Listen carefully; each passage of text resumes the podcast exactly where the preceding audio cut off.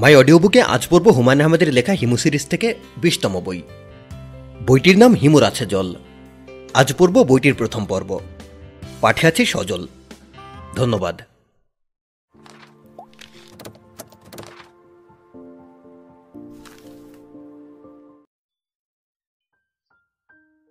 কানের কাছে কেউ একজন বলছে, হিমু, চোখ মেল। আমি চোখ মেলতে পারছি না। চোখের পাতা সীসার মতো ভারী। ভারী প্রসঙ্গে চোখের পাতাকে সীসার সঙ্গে তুলনা করা হয় কেন?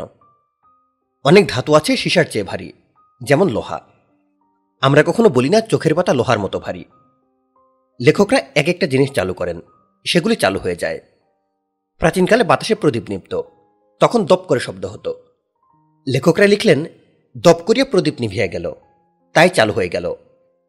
ইলেকট্রিক বাতি নেভা প্রসঙ্গেও এখনকার লেখকরা লিখছেন, দপ করে বাল্ব নেমে গেল। আমি ডান পায়ে ঝাঁকি দেওয়ার চেষ্টা করলাম। ঘুম তাড়ানোর সহজ উপায় পা দিয়ে ঝাঁকি দেওয়া। পারলাম না। হাত পা যেন অবশ হয়ে গেছে। গায়ের উপর দিয়ে ঠান্ডা হাওয়া বইছে। ভালোই ঠান্ডা লাগছে। এতে ঘুমারও গাঢ় হচ্ছে। হাত পা গুটিয়ে কুকুর কুণ্ডলি নিদ্রা। মাছের তেলে মাছ ভাজার মতো নিজের ওমে নিজে গরম হওয়া। হিমু চোখ মেল। আবার শুনলাম। কোনো একজন আমার ঘুম ভাঙানোর জন্য ব্যস্ত হয়ে পড়েছে। সেই কোনো একজনের গলা ক্রিকেটের ধারাভাষ্যকার চৌধুরী জাফরুল্লাহ শরাফতের মতো ভারী। উনি কেন আমাকে ডাকবেন বুঝতে পারছি না।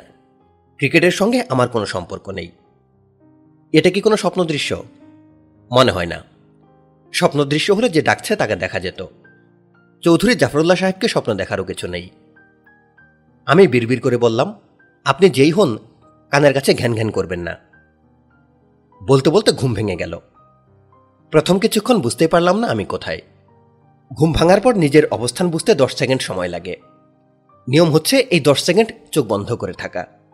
তারপর চোখ মেলে নিজের অবস্থান বুঝে নেওয়া। আমি তাই করলাম। অবস্থান জানা গেল। আমি শুয়ে আছি দোতলা লঞ্চের ডেকে। অন্ধকারে লঞ্চ চলছে। ইঞ্জিনের ধকধক শব্দ হচ্ছে। একজন বৃদ্ধ ছাড়া আমার আশেপাশে কেউ নেই। বৃদ্ধের চেহারা হচিমিনের মতো। বয়স সত্তরের বেশি। পিঠ ধনুকের মতো খানিকটা বেঁকেছে। বৃদ্ধের চোখে মোটা কাচের চশমা। কাচ এতই মোটা যে পেছনের চোখ দেখা যাচ্ছে না। হাতে বেতের বাঁকানো লাঠি। শুনেছি হজরত মুসা লাঠি নাকি বাঁকা ছিল। লাঠির মাথায় চোখ আঁকা ছিল। এই বৃদ্ধের লাঠিতে চোখ নেই। চশমা এবং লাঠিতে বৃদ্ধকে মানিয়েছে। লঞ্চে কোনো শখের ফটোগ্রাফার থাকলে তার অনেকগুলি ছবি উঠত। এই বৃদ্ধই কি আমাকে ডাকছিলেন? সম্ভাবনা ক্ষীণ বৃদ্ধের আমার নাম জানার কথা না। বাজানের ঘুম ভাঙছে। হুম। শীতে কষ্ট পাইতেছিলেন। এই জন্যে আমার চাদরটা আপনার গায়ে দিছি। নয়া চাদর। আমার মেয়ে জামাই খরিদ করে দিয়েছে। এখন কি চাদর ফেরত চান? বৃদ্ধ কিছু বলল না। অবাক হয়ে তাকিয়ে থাকল। সে নিশ্চয়ই আমার কাছ থেকে ধন্যবাদ সূচক কথাবার্তা আশা করেছিল। নিজের গায়ের চাদর অন্যকে দিয়ে বৃদ্ধ কিছুটা প্রশংসা আশা করতেই পারে। মানুষ প্রশংসা শুনতে ভালোবাসে। আমি শোয়া থেকে বসলাম। আয়োজন করে হাই তুলতে তুলতে বৃদ্ধকে বললাম, দুটা টাকা দিন তো। ময়লা নোট দেবেন না। ময়লা নোট ভর্তি থাকে জীবাণু। এখন জীবাণু সানাসানি করতে পারব না।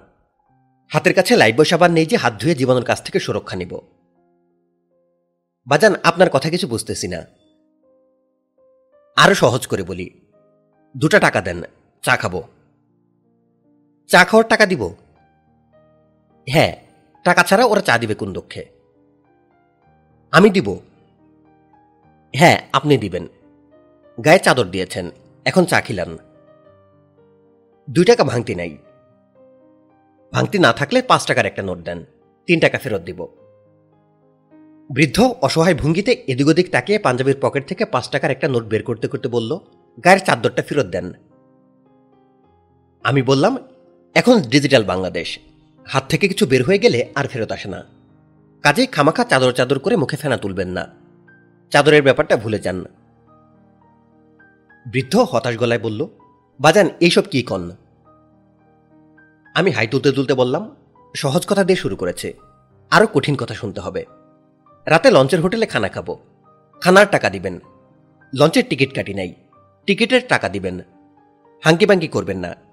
হাঙ্কি পাঙ্কি বুঝেন তো? বাজান, আমি তো বিরাট বিপদে পড়লাম। বিপদে তো অবশ্যই পড়েছেন। মানুষ খাল কেটে কুমির আনে। আপনি চাদর বিছিয়ে বাঘ নিয়ে এসেছেন। হালুম। আমার বিকট হালুম শুনে বৃদ্ধ চমকে খানিকটা পিছালেন। তার চোখে সংশয়।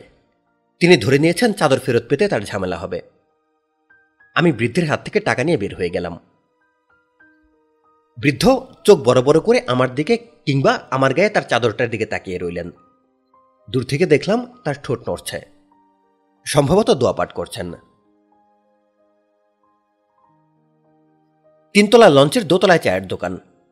এখানে শুধু চা বিক্রি হয় না, ভাতও বিক্রি হয়। অ্যালুমিনিয়ামের বিশাল সাইজের বেশ কয়েকটা ডেক সাজানো আছে। ভাত বিক্রি শুরু হয়নি।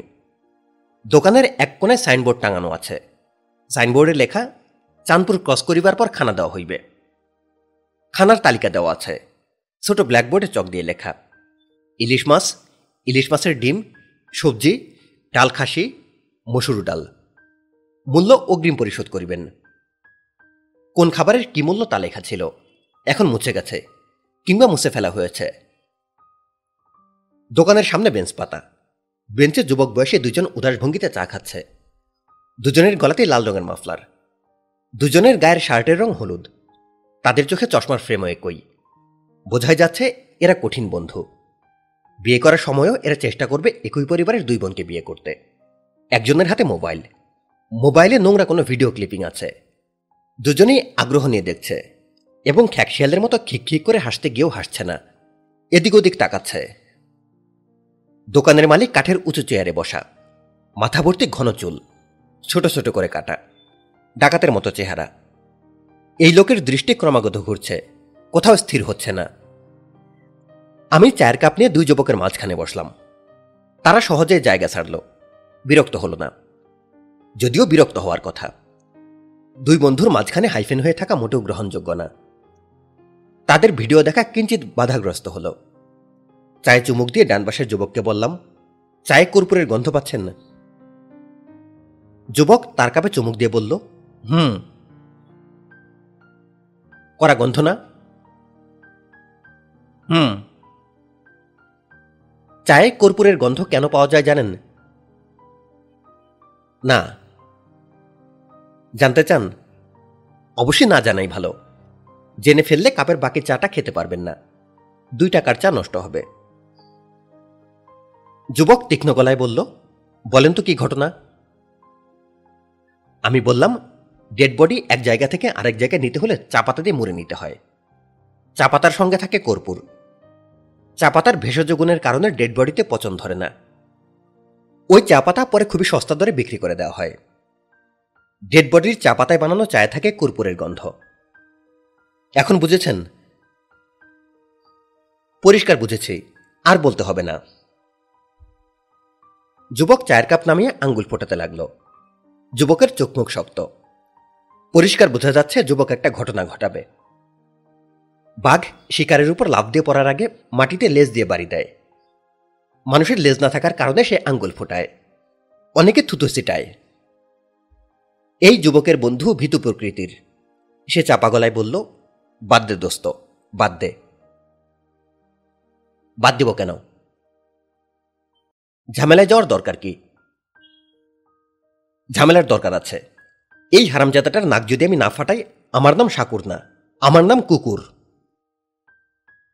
আমি গলা নামিয়ে আন্তরিক ভঙ্গিতে বললাম, শাকুর ভাই, ভিডিওতে কি দেখাচ্ছেন? আমাকে দেখাবেন। আমার কথা বলার ভঙ্গিতে হোক বা অন্য কোনো কারণেই হোক, শাকুর ভাই আমার দিকে বন্ধু ভঙ্গিতে তাকালেন। হাই তুলতে তুলতে বললেন, প্রাইভেট জিনিস দেখছি, আপনার দেখা ঠিক না, দেখলে লজ্জা পাবেন। না দেশি মেয়ে না বিদেশি? সে বলল, দেশি। মডেল কন্যা? না, আমাদের অঞ্চলের মেয়ে। নিজে ইচ্ছা করে তুলেছে। এখন আমাদের দুইজনকে দোষ দেয়। আমরা নাকি ফান্দে ফেলে ছবি তুলেছে। আপনি বলেন, মেয়ে ছেলে কি ফান্দে পড়ার জিনিস? ফান্দে পড়িয়া বগা কান্দে। এই গান শোনা যায়। কিন্তু ফান্দে পড়িয়া বগি কান্দে। এমন গান নাই। আমি বললাম, অতি সত্য কথা বলেছেন। এরকম সত্য কথা সচরাচর শোনা যায় না। তাইলে বুঝেন, আপনাদের ভিডিওর দোকান আছে। সে বলল, হুম, আমাদের ভিডিওর ব্যবসা। ভিডিও ফিল্ম বানাবো। আমি পরিচালক। আমার প্রথম কাজ নায়িকার সন্ধানে ঢাকা গিয়েছিলাম। নায়িকা পেয়েছেন? একজন পেয়েছে। হাইট খুবই কম। এইটাই সমস্যা। কায়দা করে ক্যামেরা ধরতে হবে। অর্ডার দিয়ে এক ফুট হাইটের জুতা বানাতে হবে। ভালো ঝামেলায় আছেন বুঝতে পারছি। আপনি কি চায়ের দোকানিকে সত্যি মারবেন? অবশ্যই। না মারলে বাপ মায়ের দেওয়া আকিকা করা নাম চেঞ্জ করতে হবে। এটা ঠিক না। মারামারি শুরু হবে কখন? সে বলল, রাগ উঠাচ্ছে। রাগ এখনও উঠে নাই। আমার রাগ উঠতে দেরি হয়। এমনও হয়েছে, রাগ উঠতে দেড় দু ঘণ্টা লেগেছে। আমি উঠে পড়লাম। সাকুর ভাইয়ের রাগ উঠুক। তারপর দেখা যাবে কত দূর কি হয়। আপাতত লঞ্চ ঘুরে ফিরে দেখা যাক। ভূপর্যটক রমানাথ, লঞ্চ পর্যটক হিমু। আমার পর্যটন শুরু হলো লঞ্চের পেছন থেকে। দুই হাত হাত করায় আবদ্ধ একজনকে দেখা গেল। কোমর দড়ি দিয়ে বাঁধা। পায়ে ডান্ডা বেরি মুখ ভর্তি দাড়ি। মাথায় বাবরি চুল। সাদা লুঙ্গির উপর মাওলানা ভাসানি টাইপ সাদা পাঞ্জাবি। তার সঙ্গে চারজন রাইফেলধারী পুলিশ। সবাই পা লেপটে মেঝেতে বসে আছে। তাদের কাছাকাছি লাল প্লাস্টিকের চেয়ারে একজন সাব ইন্সপেক্টর বসা। শার্টের পকেটে নাম লেখা জাকির হোসেন। উৎসুক কিছু মানুষ দূর থেকে দেখছে। কাছে আসার সাহস পাচ্ছে না। আমি এগিয়ে গেলাম। বিনীত গলায় বললাম, জাকির ভাই, আপনাদের কিছু লাগবে? চা, সিগারেট? লাগলে বলেন, এনে দিব। জাকির হোসেন বিরস গলায় বললেন, কিছু লাগবে না। তিনি মেসের কাঠি দিয়ে কান চুলকাচ্ছেন। কাঠের যে অংশে বারুদ, সেই অংশই কানের ভেতর ঢোকানো। তাকিয়ে থাকতে অস্বস্তি লাগে। মনে হয় এই বুঝেই কাঠিতে আগুন ধরে যাবে। আমি বললাম, স্যার, হাত করা পড়া মৌলানা সাহেবের ঘটনাটা কি? ঘটনা তোমার জানার প্রয়োজন নাই। আমি বললাম, আমি পত্রিকার লোক। ঘটনা জানলে নিউজ করে দিতাম। ছবিসহ নিউজ। সঙ্গে আপনার মিনি ইন্টারভিউ। কোন পত্রিকা? আমি কালের চিৎকার পত্রিকার ভ্রাম্যমান লঞ্চ সাংবাদিক। লঞ্চে ঘুরে ঘুরে নিউজ সংগ্রহ করি। হাত করা পরা মানুষটি আগ্রহ নিয়ে তাকাচ্ছে। তার মুখ হাসি হাসি। সে আমার দিকে তাকিয়ে বলল, সাংবাদিক ভাই, বসেন। আমি সঙ্গে সঙ্গে বসলাম। এইসব ক্ষেত্রে দেরি করতে নাই। জাকির হোসেন কঠিন চোখে তাকালেন। তবে কিছু বললেন না। তিনি কাঠি দিয়ে কান চুলকিয়ে যাচ্ছেন। মনে হয় কাঠিতে আগুন না ধরা পর্যন্ত তিনি থামবেন না। আমি হাত করা বাধা মানুষটার দিকে তাকিয়ে বললাম, আপনার নাম কি? আমি পীর হাবিব কুতুবি। আপনি পীর নাকি? জি, আমার হাজারের উপর মুরিদ আছে। মুরিদানদের মধ্যে জজ আছে, উকিল আছে, সাংসদ আছে, একজন প্রতিমন্ত্রী আছে। বলেন কি? সবই আল্লাহর লীলা, আমার কিছু না। সুবহান আল্লাহে ওয়া আলহামদুলিল্লাহে ওয়া লা ইলাহা ইল্লাল্লাহু আল্লাহু আকবর। অর্থ, আমি আল্লাহ তালার পবিত্রতা বর্ণনা করিতেছি এবং সমস্ত প্রশংসা আল্লাহ তালার জন্যে। আর তিনি ছাড়া অন্য কোনো মাবুদ নাই এবং আল্লাহ তালাই সর্বশ্রেষ্ঠ। আমি বললাম, আপনার এই অবস্থা কেন? পীর হাবিব কুতুবি হাসি মুখে বললেন ঢাকা সেন্ট্রাল জেলে ছিলাম। এখন আমাকে বরিশাল সেন্ট্রাল জেলে নিয়ে যাচ্ছে। সেখানেই ফাঁসি দিবে। ফাঁসি? জি। বরিশাল হলো মফস্বল শহর। সেখানে ফাঁসির ব্যবস্থা কেমন কে জানে? ভালো থাকার কথা না। সরকারের কাজকর্ম কিছুই বুঝি না। তাদের উচিত ছিল আমাকে ঢাকায় ফাঁসি দেওয়া। তাদের খরচ বাস্ত সাংবাদিক ভাই, আমার এই কথাটা মনে করে লিখবেন। অবশ্যই লিখব। আপনার ফাঁসি হলো কেন? করেছিলেন কি? আমি কিছুই করি নাই। আমার পালাজিন কফিল করেছে। আমার দুই স্ত্রী এবং এক শালী তিনজনকে একসাথে খুন করেছে। দোষ পড়েছে আমার ঘাড়ে। তবে আশায় আছি শেষ মুহূর্তে জিন কফিল বুঝবে, কাজটা সে অন্যায় করেছে। আদালতে গিয়ে বলবে, হুজুরে কেবলা, পীর হাবিব কুতুবি নির্দোষ। আমি বললাম, সে যাবে কীভাবে? জিন চোখে দেখা যায় না বলে শুনেছে। ভুল শুনেছেন। তারা নানান বেশ ধরতে পারে। কুকুরের রূপ নেয়, সাদা সাপের রূপ নেয়, মাঝে মাঝে মানুষের বেশও ধরে। জিন কফিল কি এখন আপনার সঙ্গে আছে? জি, আছে। পালা জিন, যাবে কোথায় বলেন? তবে সে এখন কষ্টে আছে। কষ্টে কেন? পানির উপর দিয়ে যাচ্ছে তো, এই কারণে কষ্ট। জিন জাতি পানির উপর দিয়ে চলাচল করতে পারে না। এটা জানতাম না। আগুনের তৈরি জিনিস, বুঝেন না কেন? রাব্বি আন্নি মাস্তানিয়াদ্দুর ওয়ান্তা আর হামুর রাহিমিন। অর্থ, হে প্রভু, নিশ্চয়ই আমাকে কষ্ট আঁকড়ায় ধরিয়াছে, এবং তুমি দয়ালুদের মধ্যে সর্বাধিক দয়ালু। পীর সাহেব, জিন এখন কোথায়? ওসি সাহেবের কোলে বসে আছে। জিন জাতি উঁচা জায়গায় থাকতে পছন্দ করে। ওসি সাহেব নড়ে চড়ে বসলেন। আমার দিকে তাকিয়ে কঠিন গলায় বললেন হ্যালো সাংবাদিক, অনেক কথা শুনেছেন। এখন যান খুচরা আলাপ বন্ধ করেন। আমি উঠে দাঁড়াতে দাঁড়াতে বললাম, একটা অনুরোধ। দুষ্ট প্রকৃতির খুনি জিন কফিল আপনার কোলে বসে আছে। আপনি একটু সাবধানে থাকবেন। দেশলাইয়ের কাঠি দিয়ে কান চুলকাবেন না। দুর্ঘটনা ঘটতে পারে। কি দুর্ঘটনা? মনে করুন কাঠির মাথা ভেঙে কানের ভেতর থেকে গেল। বিরাট টেনশন। কাঠির মাথায় আগুন ধরে যায় কিনা। ইউ গেট লস্ট চলে যাচ্ছে, স্যার। প্রয়োজন পড়লে খবর দিবেন। আমি তিনতলার ডেকে আছি। ওসি সাহেব ক্ষিপ্ত গলায় বললেন, খামাখা বাতচিত করতেছেন কেন? নিষেধ করলাম না। সাংবাদিকার আমি বালসেরি অশ্লীল কথা বলবেন না, স্যার। চুপ বললাম, চুপ। চায়ের দোকান থেকে হইচয়ের শব্দ আসছে। মনে হচ্ছে ধুমধুমার শুরু হয়েছে। দৌড়াদৌড়ি শব্দ, চিৎকারের শব্দ। মাঝ নদীতে লঞ্চ হঠাৎ থেমে গেল। প্রতি লঞ্চেই তিনজন আনসার থাকে। আনসারদের বাঁশির শব্দ শোনা যাচ্ছে। অতি ক্ষুদ্র ঝামেলার সময়ও দেখা যায়, আনসাররা নিজেদের রাইফেল ফেলে দিয়ে প্রাণপণ শব্দে বাঁশি বাজায়। জাকির হোসেন চিন্তিত ভঙ্গিতে উঠে দাঁড়ালেন। আমার দিকে তাকিয়ে পুলিশি ধমক দিলেন। এখনও দাঁড়িয়ে আছেন কেন? চলে যেতে বললাম না?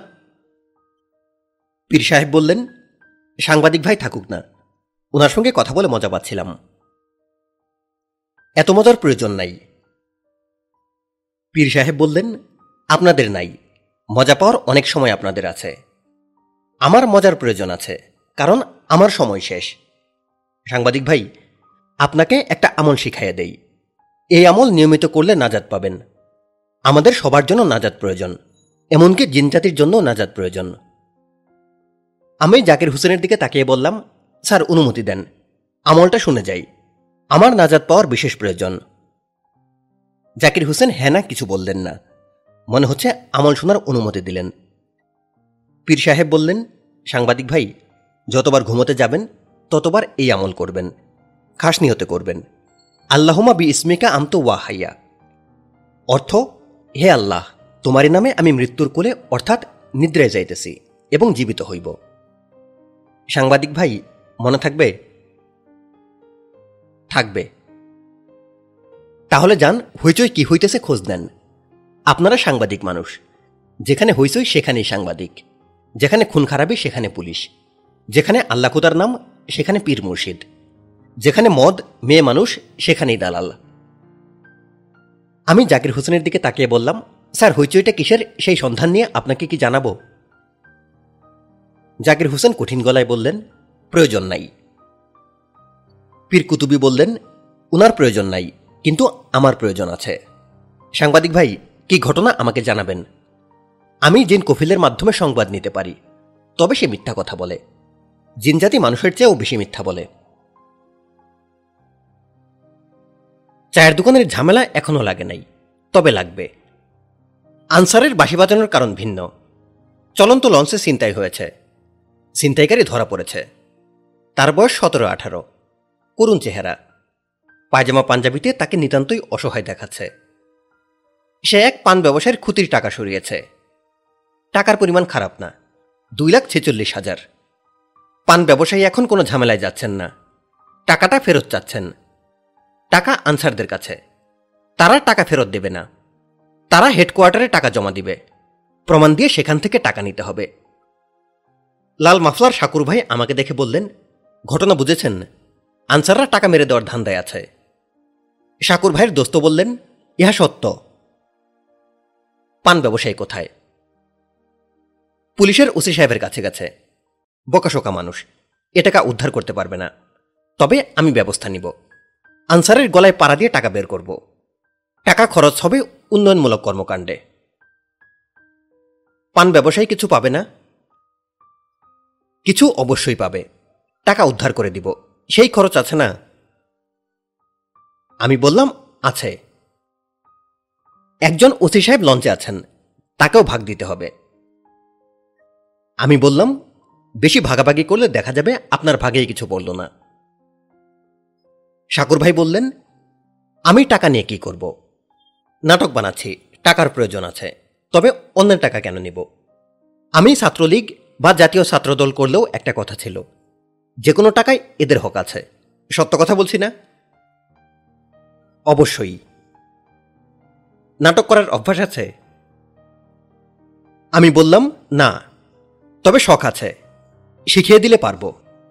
আপনার মতো গুণী পরিচালকের হাতে পড়লে জীবনের একটা গতি হয়ে যাবে। চোখ টেরা করতে পারেন। চেষ্টা করলে পারব। চোখ টেরা করে দেখান তো। আমি চোখ টেরা করে দেখালাম। পরিচালক সন্তুষ্ট হয়ে বললেন, আপনাকে দিয়ে হবে। আমার একটা ক্যারেক্টার আছে, মেয়ে ছেলে দেখলেই টেরা হয়ে যায় এবং তোতলাতে শুরু করে। Comedy character. তোতলাতে পারেন না? সেইভাবে পারি না। তবে চেষ্টার ত্রুটি হবে না। তোতলাতে তোতলাতে বলুন তো, কেমন আছো রিনা? আমি বললাম, কে কে কে মনা সরিনা বাহ, ভালো হয়েছে। Hundred percent okay. আপনাকে নিয়ে নিলাম। আমি পরিচালককে কদমবসি করে ফেললাম। পরিচালক হৃষ্ট গলায় বললেন, ভিডিও ক্লিপ দেখতে চেয়েছিলেন। নেন, আড়ালে নিয়ে দেখেন। পাটক্ষেতের ভিতরে ভিডিও করা। ক্লিয়ার ভিউ পাবেন না। তারপরও যা আছে যথেষ্ট। মেয়ের নাম সুলতানা। ক্লাস নাইনে পড়ে। এই বয়সেই পেকে ঝানু নারিকেল হয়ে গেছে। দেখেন কেমন খিলখিল হাসি। দেখলেন, হুম, কেউ খিলখিল করে হাসতে হাসতে ন্যাংটা হতে পারে। তাও ক্যামেরার সামনে। আমি বললাম, কাজটা কঠিন। এলাকার সাংসদ লোকজন নিয়ে যখন আমাকে ধরে নিয়ে গেলেন, তাকেও আমি একই কথা বললাম।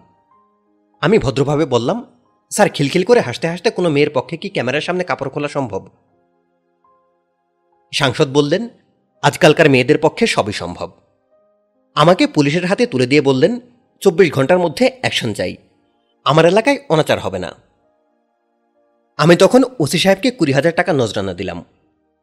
ওসি সাহেব পকেটে টাকা রাখতে রাখতে বললেন, ক্যামেরার সামনে এই অবস্থায় খিলখিল অসম্ভব। পুরো ঘটনা আপোষে ঘটেছে। এতে কোনো সন্দেহ নাই।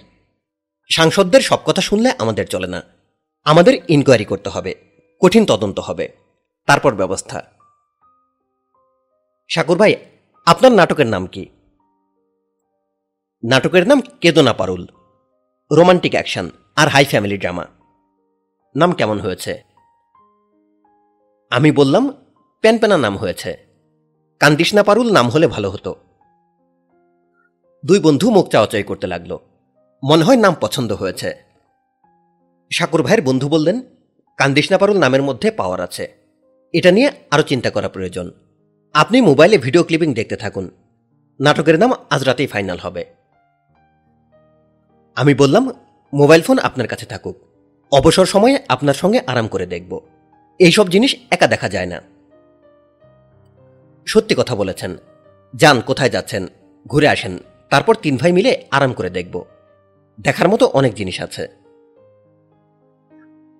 আমি দোতলার ডেকে চলে গেলাম। বৃদ্ধ আগের জায়গাতেই বসা। আমাকে দেখে করুণ গলায় বলল, বাজান, চাদরটা দিবেন?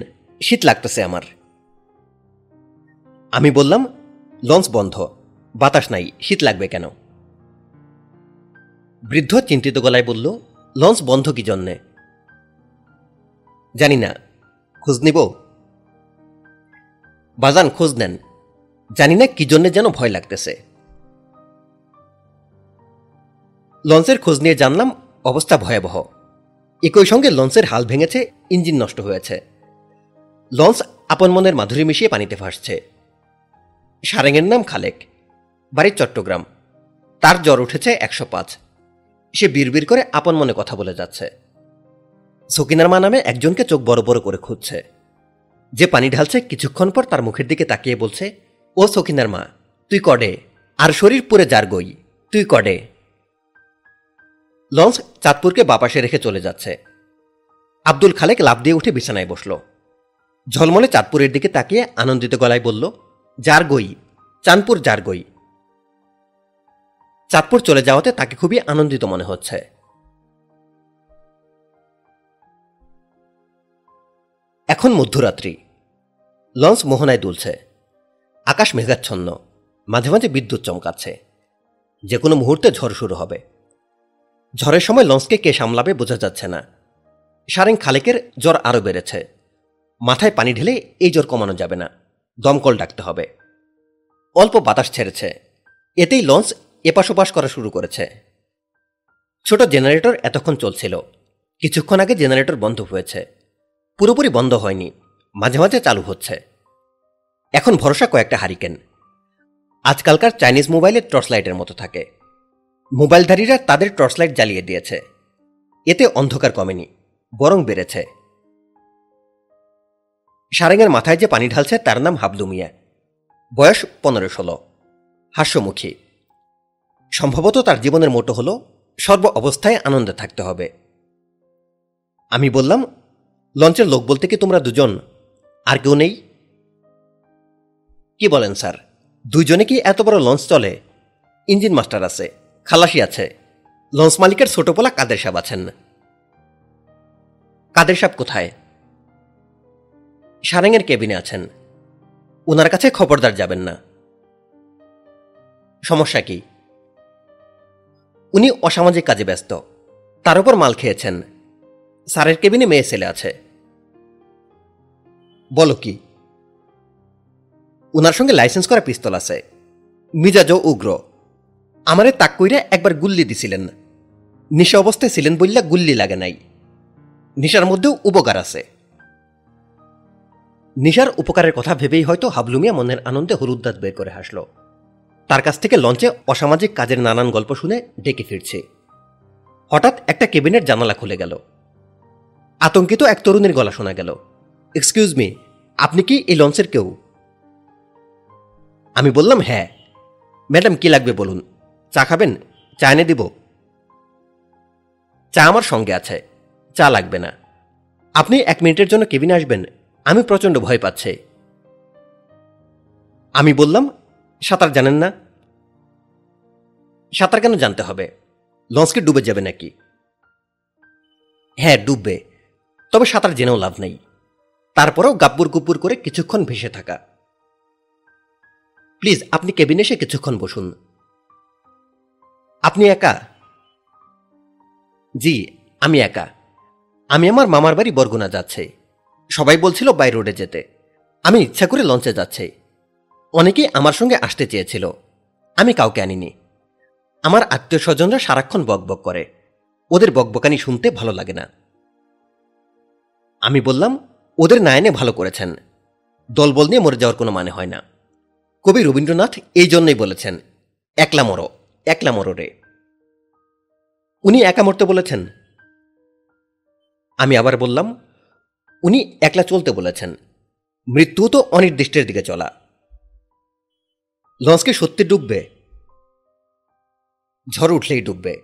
ঝড় এখনও ওঠেনি। ঝড় উঠলেই দেখবেন লঞ্চ ডান দিকে কাত হয়ে ভুস করে ডুবে যাবে। আপনার সঙ্গে ভিডিও ক্যামেরা আছে।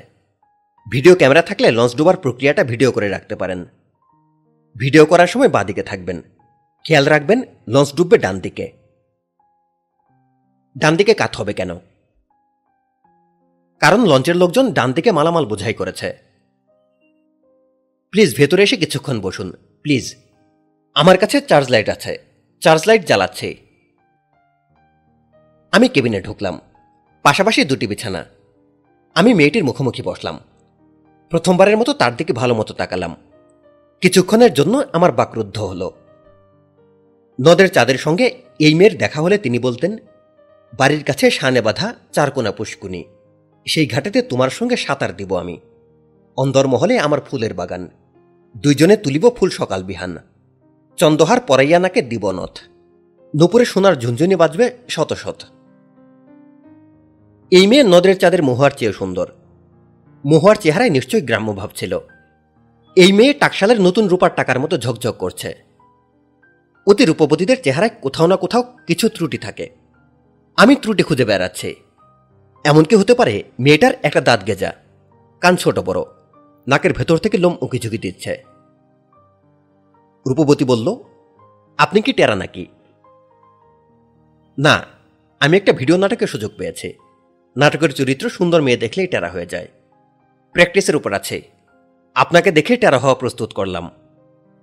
আপনার কি ভয় ভয় কমেছে? তোতলাচ্ছেন কেন? আমি বললাম, আমি যে চরিত্রটা করছি সে যে শুধু টেরা তা না, তোতলাও। ভালো কথা। আপনি করেন কি? প্যাসেঞ্জারদের চা পানি খাওয়াই। কেবিন ঝাড় দেই। আপনি কি রাতে খাবার খাবেন? আগে অর্ডার দিয়ে রাখতে হবে। সে বলল, আমি টিফিন ক্যারিয়ারে করে খাবার নিয়ে এসেছি। বিশাল বড় টিফিন ক্যারিয়ারে করে খাবার দিয়েছে। আমার মনে হয় লঞ্চের অর্ধেক মানুষ খেতে পারবে। আপনার নাম জানা হয়নি। নাম কি আপনার? হিমু। আমার নাম তৃষ্ণা। আমি বাংলাদেশে থাকি না। পিএইচডি করছি ফিজিক্সে ইউনিভার্সিটি অব ওয়াশিংটন থিসিসের বিষয় কি? তৃষ্ণা বলল থিসিসের বিষয় বললে কি বুঝবেন? বোঝার কথা না, তারপরেও বলুন। হিগস কণা, কখনো নাম শুনেছেন? আমি বললাম হিগস হচ্ছে ঈশ্বরের কণা। এই নাম শুনেছি। তবে নামকরণ ভুল। সব কণাই ঈশ্বরের কণা। আপনার নাকে সামান্য সর্দির ইশারা দেখতে পাচ্ছে। সর্দির কণাও ঈশ্বরের কণা। তৃষ্ণা নাক মুছতে মুছতে বলল, আপনি কি সত্যি লঞ্চের বয়? তৃষ্ণার কথা শেষ হবার আগেই লঞ্চ প্রচণ্ডভাবে দুলে উঠল। তিনশো ষাট ডিগ্রি ঘুরে গেল। মনে হয় বড় কোনো ঘূর্ণনে পড়েছে। তৃষ্ণা বলল, কি সর্বনাশ, হচ্ছেটা কি? আমি বললাম তেমন কিছু হচ্ছে না। লঞ্চ ঘুরছে। বিশ্ব ব্রহ্মাণ্ডে সব কিছুই ঘুরে। সূর্য ঘুরে। পৃথিবী ঘুরে। ইলেকট্রন ঘুরে। লঞ্চ কেন ঘুরবে না? তৃষ্ণা শাড়িতে আপনাকে খুবই সুন্দর লাগছে। তবে আপনি শাড়ি পাল্টে শার্ট প্যান্ট পরে নিন। কেন? লঞ্চ ডুবলে শাড়ি পরে সাঁতার কাটা মুশকিল। এইসব আপনি কি বলছেন? সত্যি কি লঞ্চ ডুববে? ডুববে। আমি একটা লাইফ বেল্ট জোগাড় করে নিয়ে আসি। লাইফ বেল্ট নিয়ে কেবিনে ঘাপটি মেরে বসে থাকবেন। লঞ্চ ডুবে যাওয়ার পর লাইফ বেল্ট নিয়ে বের হবেন। এর মধ্যে খাওয়া দাওয়া করে নিন। Oh God oh God. Oh God oh God করবেন না। বরং ও আল্লাহ ও আল্লাহ করুন। আল্লাপাক নানা ধরনের ভাষা দিয়েছেন। তিনি বিভিন্ন ভাষায় তাকে ডাকা পছন্দ করেন। আপনি অবশ্যই লঞ্চের বয় বেয়ারা কেউ না। প্লিজ আপনার পরিচয় দিন। কঠিন সমস্যায় ফেললেন। কঠিন সমস্যা হবে কেন? জ্ঞান হওয়ার পর থেকে মানুষ তার পরিচয় খুঁজে বেড়াচ্ছে। এখনও পরিচয় পায়নি। যেদিন সে তার পরিচয় পাবে, সেদিনই সর্বজ্ঞানের সমাপ্তি। আপনি চলে যাচ্ছেন নাকি? হ্যাঁ। প্লিজ আরেকটা সমস্যার সমাধান করে দিয়ে যান। আমার পাশের কেবিনে এক হাজব্যান্ড ওয়াইফ উঠেছেন। হাজব্যান্ডের অনেক বয়স। স্ত্রী কম বয়সী। ওরা কেবিনে উঠেই দরজা বন্ধ করেছেন। আর দরজা খুলছেন না। মাঝে মাঝে ওই কেবিনে একটা মুরগি ডেকে ওঠে। তখন মহিলা ফুপিয়ে কাঁদতে থাকেন। আমি কয়েকবার ডাকাডাকি করেছি। কেউ সাড়া দিচ্ছে না। আমি বললাম, মুরগি ডাকার ব্যাপারটা বুঝতে পারছি না। রহস্যভেদের ব্যবস্থা করছে। আমি একটা চক্কর দিয়ে আসি। তারপর দরজা ভেঙে এদের বের করার ব্যবস্থা করব। দরজা ভাঙতে হবে কেন? দরজা না ভাঙলে এরা বের হবে না।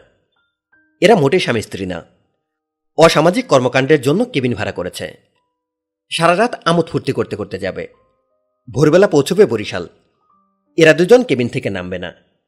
সারাদিন কেবিনে থাকবে খাওয়া দাওয়া করবে। রাতে ঢাকায় ফিরবে। লঞ্চের সঙ্গে এই বন্দোবস্ত।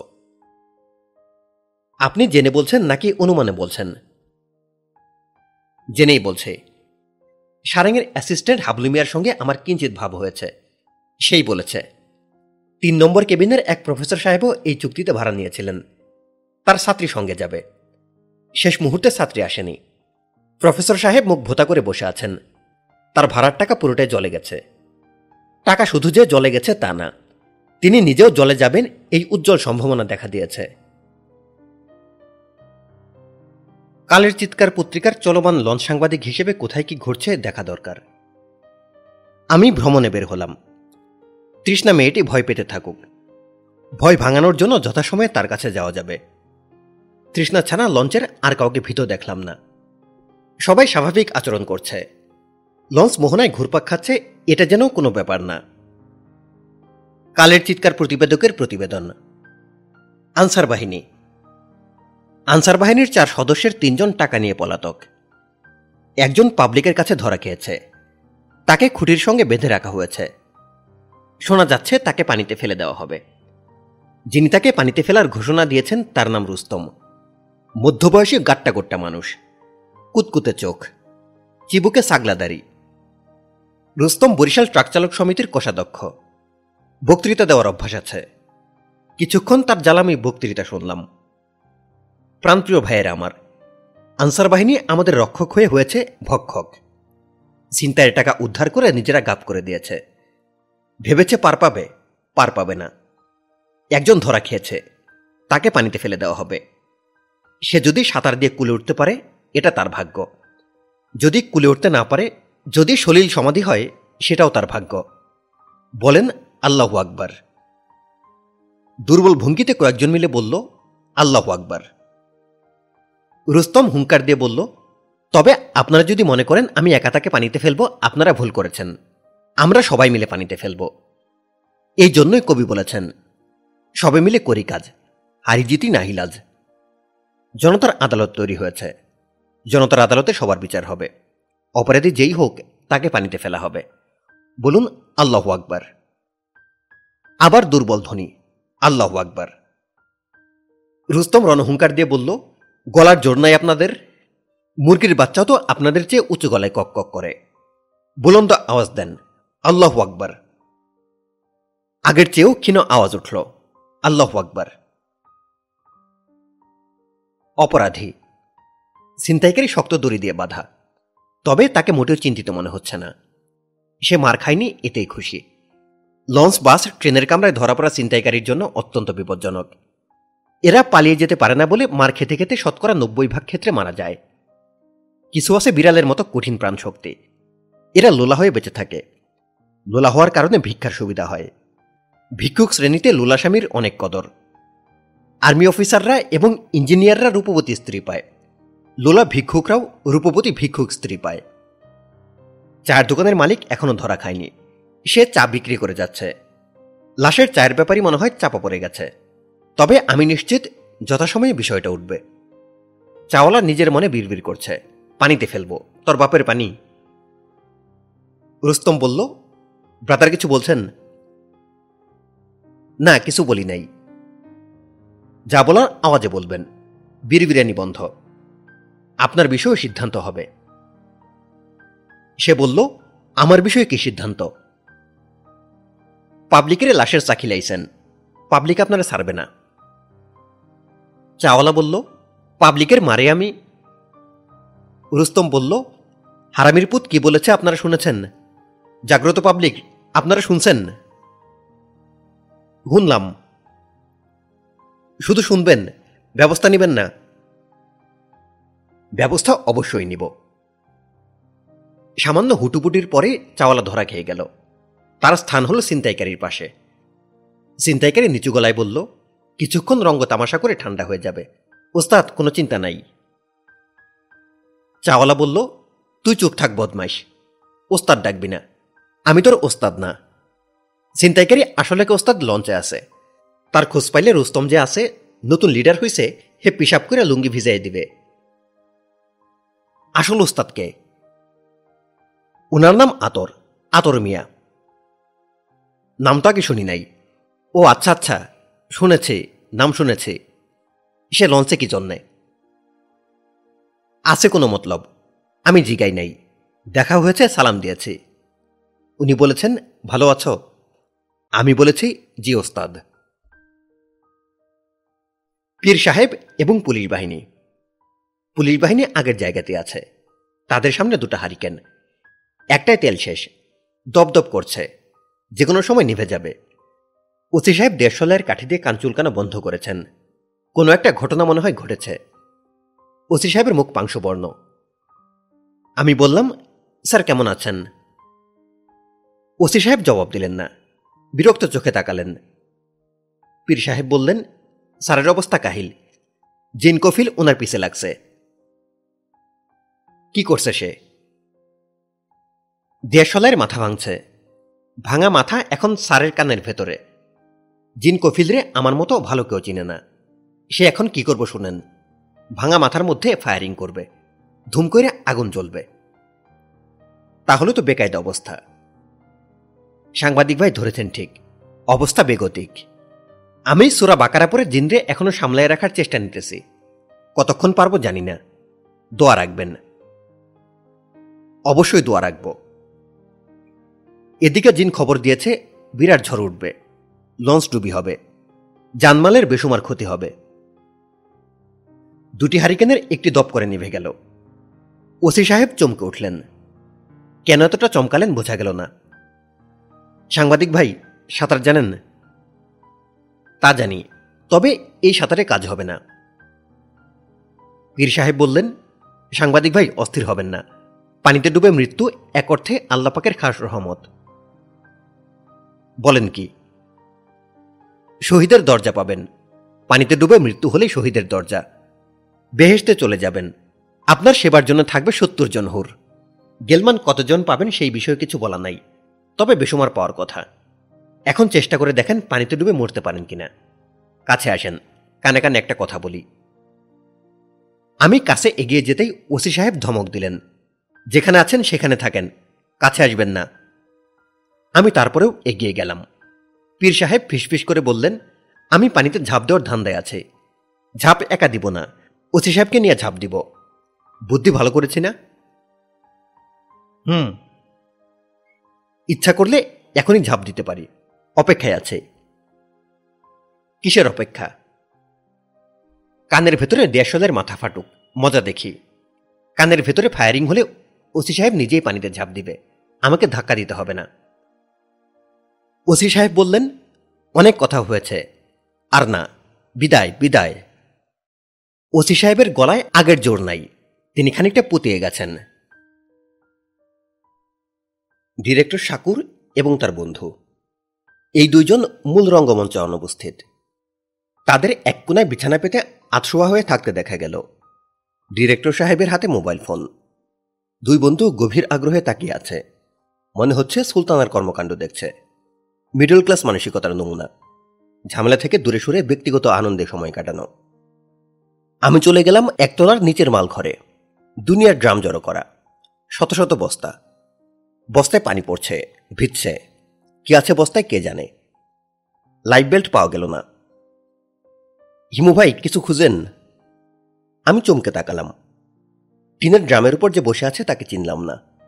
মুখ ভর্তি দাড়ি গোফের জঙ্গল। গায়ের নীল গেঞ্জিতে লেখা, লাইফ স্টার্স অ্যাট ফর্টি। লেখার নিচে নগ্ন বক্ষা এক থাই তরুণী। তরুণীর চোখ টিপ দিয়ে তাকিয়ে আছে। ভাইজান, আমাকে চিনেছেন? না।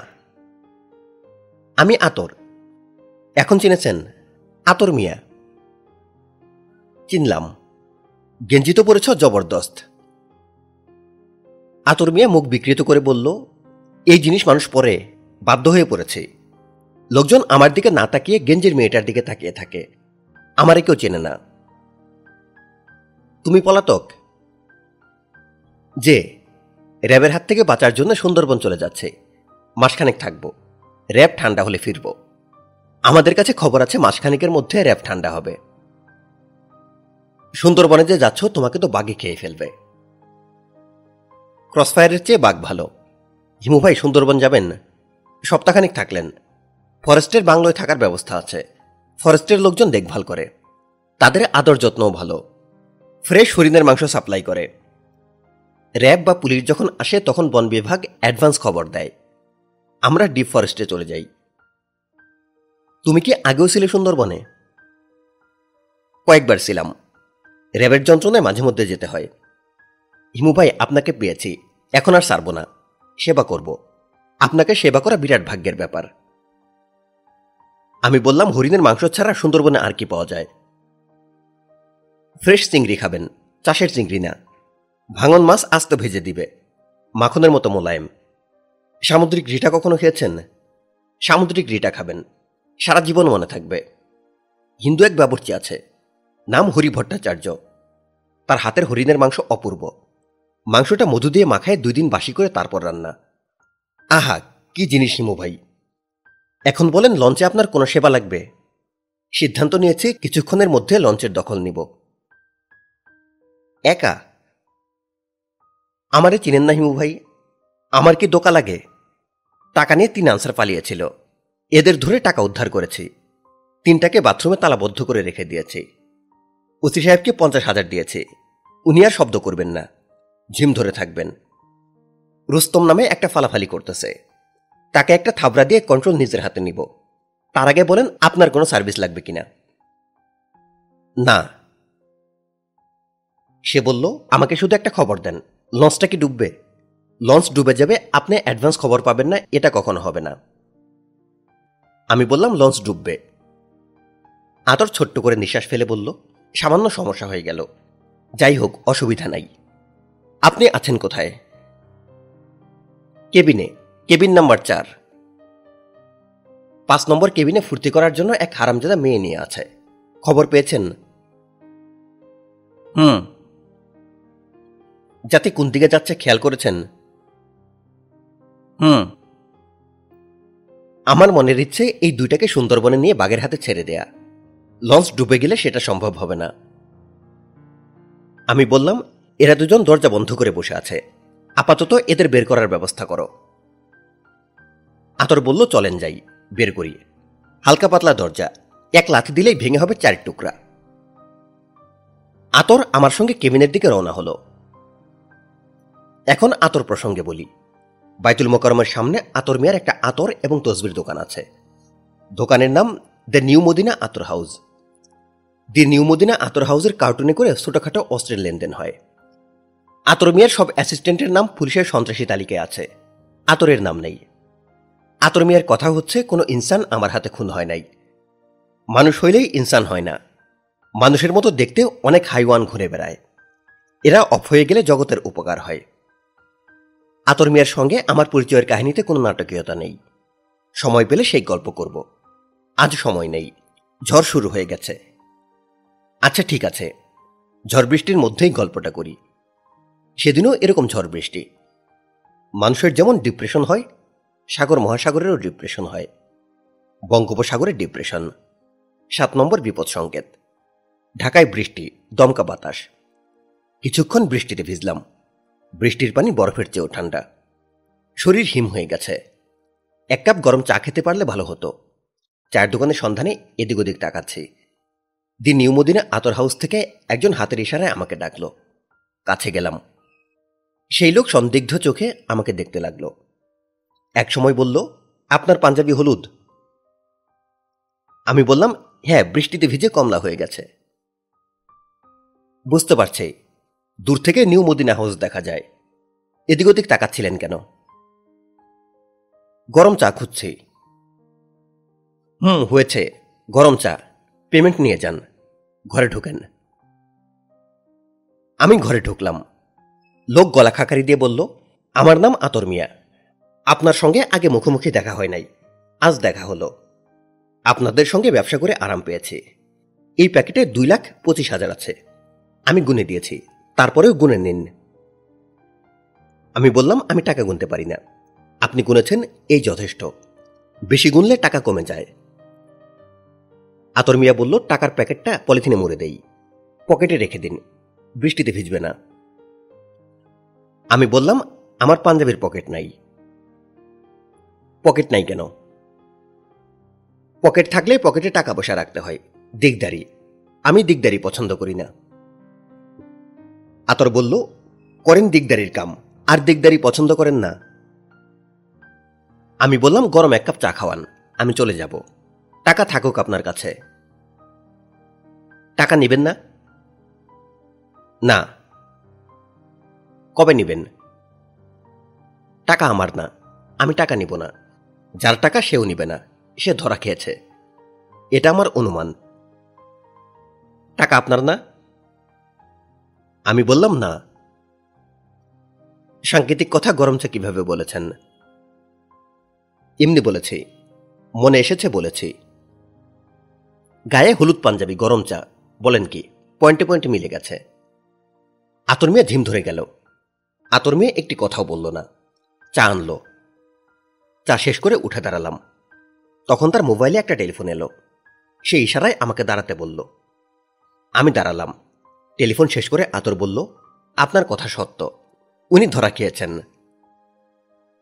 আমি বললাম, পুরুষের জন্মই হয়েছে ধরা খাওয়ার জন্য।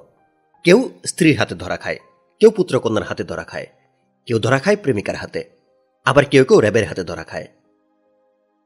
আতর মিয়া বলল, আপনি কই থাকেন? আপনার ঠিকানা কি? কেন? যোগাযোগ রাখতাম। কোনো প্রয়োজন নাই। হঠাৎ হঠাৎ আপনার সঙ্গে দেখা হবে সেটাই তো ভালো। আতরের সঙ্গে পরে আরও দুবার দেখা হয়েছে। শেষবার দেখা হয় মধ্যরাতে। মধ্যরাত খুবই বিস্ময়কর সময়। তখন পেতনি মারে ঢিল। মধ্য দুপুর থাকে ভূতের হাতে। মধ্যরাত পেতনির হাতে। পেতনি ঢিল মারতে থাকুক, আমি ঘটনাটা বলি। কাউরান বাজারের সামনে দিয়ে যাচ্ছি। মাছের আড়তে এক বেচারি বলল, হিমু ভাই না, যান কই? আমি বললাম, কোথাও যাই না, হাঁটতে বের হয়েছে। একটা ইলিশ মাছ নিয়ে যান, আজ ভালো ইলিশ আসছে, দেড় কেজি, দুই কেজি। ইলিশ মাছ দিয়ে আমি করব কি? ভাইজা খাবেন, আর কি করবেন? টাটকা ইলিশ।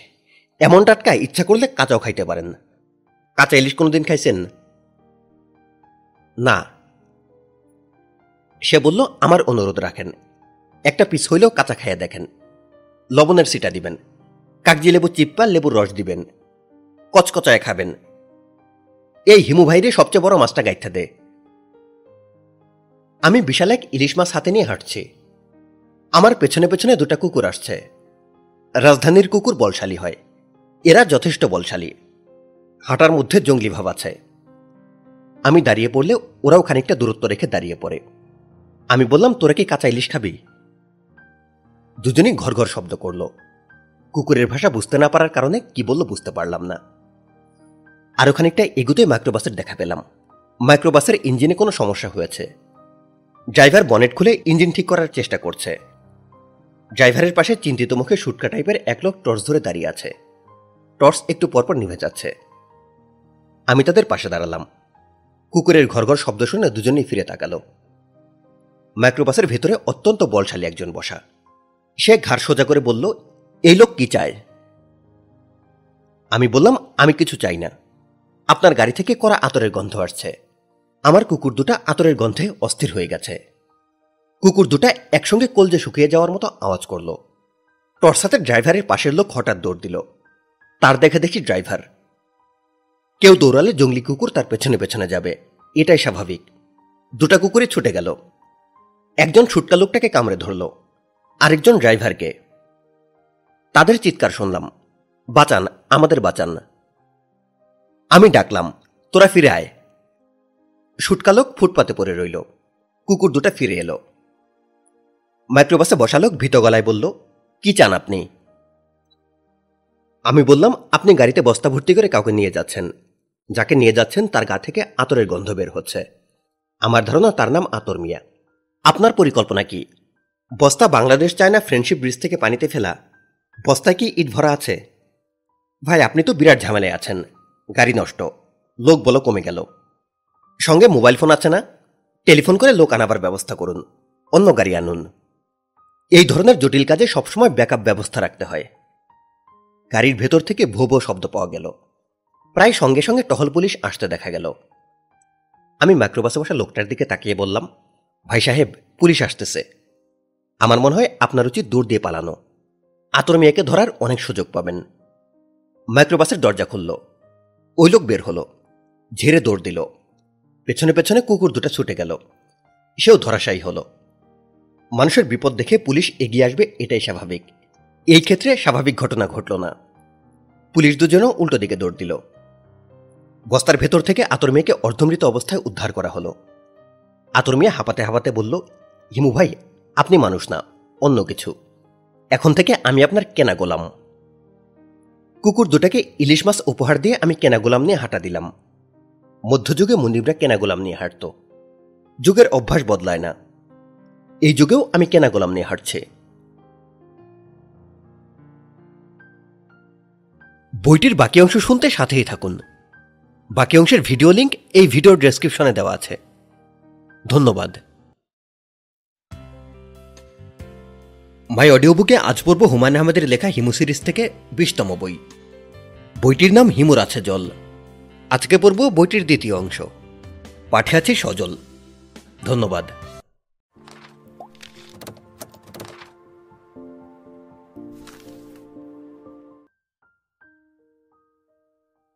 তৃষ্ণার কাছে ফিরে এসেছে। সে ভুল পাল্টেছে। শাড়ির বদলে জিন্সের প্যান্ট, গাঢ় হলুদ রঙের ফুল হাতা জামা, গলায় হলুদ পাথরের মালা। আগেরবার চোখের পাতা ছিল নীল, এখন হলুদ। এর মধ্যে চোখ রং করাও শেষ। মেয়েরা ভয়ঙ্কর দুর্যোগেও সাজ ঠিক রাখতে ভোলে না। আতর মিয়া আমার সঙ্গে নেই। সে নাকি পাঁচ মিনিট পরে আসবে। রুস্তমকে টাইট দিতে পাঁচ মিনিট লাগবে। পুরো টাইট দিবে না। স্ক্রুর দুই প্যাচের টাইট। ঘ্যাচ ঘ্যাচাং। আমাকে দেখে তৃষ্ণা কেবিন থেকে বের হয়ে এসে কোমল গলায় বলল এতক্ষণ কোথায় ছিলেন? জীবনানন্দ দাস আমাদের নানানভাবে প্রভাবিত করেছেন। এতদিন কোথায় ছিলেন বাক্যটি নানানভাবে ব্যবহৃত হয়। প্রতিবারই শুনতে ভালো লাগে। আমি বললাম, ভয় লাগছে? তৃষ্ণা বলল, ভয়ে আদমরা হয়ে গিয়েছিলাম। আপনাকে দেখে ভয় কমেছে, সত্যি কমেছে। আপনি আর যেতে পারবেন না, এখানে থাকতে হবে। আমি বললাম, পাশের কেবিনের মেয়ের কান্না থেমেছে? হ্যাঁ তবে মাঝে মাঝে ফোপানোর শব্দ হচ্ছে এবং যথারীতি মোরগ ডাকছে। আমি আবার বললাম, মহাবিপদের সময় পশু পাখি ডাকাডাকি করে শুনেছি। মোরগ মনে হয় সেই কারণেই ডাকছে। কেবিনের ভেতর মোরগ আসবে কেন? তাও কথা। বাপাসের কেবিনের দরজা খুলে এক ভদ্রলোক বের হলেন। তার গায়ে আলজেরিয়ার ফুটবল জার্সির মতো স্লিপিং স্যুট। মুখে ফ্রেঞ্চ দাড়ি ভদ্রলোক ভয়ে চিমসা মেরে গেছেন। তার ফ্রেঞ্চ কার্ড দাড়ি ঝুলে গেছে। তিনি আমার দিকে তাকিয়ে বললেন, কি হচ্ছে বলতে পারেন? আমি বললাম, ঝড় হচ্ছে। ঝড় হচ্ছে, সেটা তো দেখতেই পাচ্ছি। আমাদের করণীয় কি? মৃত্যুর জন্য অপেক্ষা ছাড়া কিছু করণীয় নেই। গণতবার আয়োজন হচ্ছে। তবায় সামিল হতে পারেন। তবা পড়ানোর জন্য যোগ্য মলনার সন্ধানে কিছুক্ষণের মধ্যে বের হব। ইচ্ছা করলেও আপনিও আমার সঙ্গে আসতে পারেন। ইন সার্চ অফ গডের মতো in search of Maulana you're talking nonsense অতি সত্য কথা বলেছেন। লঞ্চ কর্তৃপক্ষ আমাদের জন্য কি করছে? লঞ্চের মালিক পক্ষের সঙ্গে আমি কথা বলতে চাই। মালিক পক্ষের এখন আর কেউ নাই। আমরা সবাই মালিক, আমাদের এই লঞ্চের রাজত্বে। মালিকের খোঁজখবর না করে একটা কাজ করতে পারেন। করা ঘুমের ওষুধ খেয়ে একটা দোয়া পরে ঘুমিয়ে পড়ুন। যা ঘটবে, ঘুমের মধ্যে ঘটবে। দোয়াটা হচ্ছে আল্লাহমা বি ইসমিকা আমতো ওয়াহিয়া এর অর্থ হচ্ছে, হে আল্লাহ, তোমার নামে আমি মৃত্যুর কোলে অর্থাৎ নিদ্রায় যাইতেছি এবং জীবিত হইব। তবে এই দফায় জীবিত হওয়ার সম্ভাবনা ক্ষীণ। ফাজলামি করছেন, আমি কে আপনি জানেন? আমি doctor Zillur Khan, head of the department of biochemistry, state university of Lalmatia. Dhaka শহরে এখন স্টেট ইউনিভার্সিটির সরাসরি। ধানমন্ডির কোনো কোনো গলিতে তিন চারটা করে ইউনিভার্সিটি। মাঝারি সাইজের বাড়ি ভাড়া করে ইউনিভার্সিটি বানানো হয়। বাড়ির গ্যারেজ হয় ভাইস চ্যান্সেলর সাহেবের অফিস। সেই অফিসে এসি থাকে। বেশিরভাগ সময় এসি থেকে গরম বাতাস বের হয়। ফ্যান চললে ভাইস চ্যান্সেলর সাহেবের আরাম হতো। কিন্তু এসিতে যে ইজ্জত, ফ্যানে তা নেই। আমি বললাম, স্যার, ভালো আছেন? ভেতরে এসে বসুন। লঞ্চ তুলছে যে কোনো সময় আপনি পড়ে যাবেন। যেভাবে দাঁড়িয়ে আছেন সেটা দেখেও ভয় লাগছে। রেলিং ধরে দাঁড়ান। তুমি কি লঞ্চের কেউ? জি, স্যার। আমি যাত্রীদের চা, পান, সিগারেট এইগুলা কেবিনে কেবিনে দেই। আমাকে কেবিন বয় বলতে পারেন। রাতের খানা কি খাবেন? এনে দিব। মেনু হলো ডাল খাসি, ইলিশ মাছ, ইলিশ মাছের ডিম, সবজি, মসুর ডাল। ডক্টর জিল্লুর খান বস্তিওয়ালা ভাইদের ভাষায় চলে গেলেন। খ্যাক খ্যাক করে বললেন, হারামজাদা কেবিন বয় তুই ফ্যাজলামি শুরু করেছিস কি জন্যে? যা মালিক পক্ষের কাউকে ডেকে আন স্যার, এটা আমার ডিউটিতে পড়ে না। তারপরেও যেতাম। লঞ্চে মালিক পক্ষের একজন আছেন। তিনি অসামাজিক কাজে ব্যস্ত আছেন। তাকে ডাকার সাহস আমার নেই। কারণ তার সঙ্গে একটা লাইসেন্স করা পিস্তল আছে। সারেং আছেন। উনার ব্রেন কাজ করছে না। উনি শুধু বলছেন, জারগই, চাঁদপুর জারগই। জারগই কথাটার অর্থ হচ্ছে চলে যায়। চাঁদপুর জারগই, অর্থাৎ চাঁদপুর চলে যায়। লঞ্চ যখন ডুবে যাবে, তখন তিনি বলবেন, লঞ্চ জারগই, শ্রাবণ জারগই মানে হচ্ছে শ্রাবণের দিন চলে যায়। ডক্টর জিল্লুর রহমান বললেন, হারামজাদা, থাপড়ায়ে আমি তোর দাঁত ফেলে দেব। তৃষ্ণা এতক্ষণ চুপ করেছিল। মনে হয় আমার কথাবার্তায় মজা পাচ্ছিল।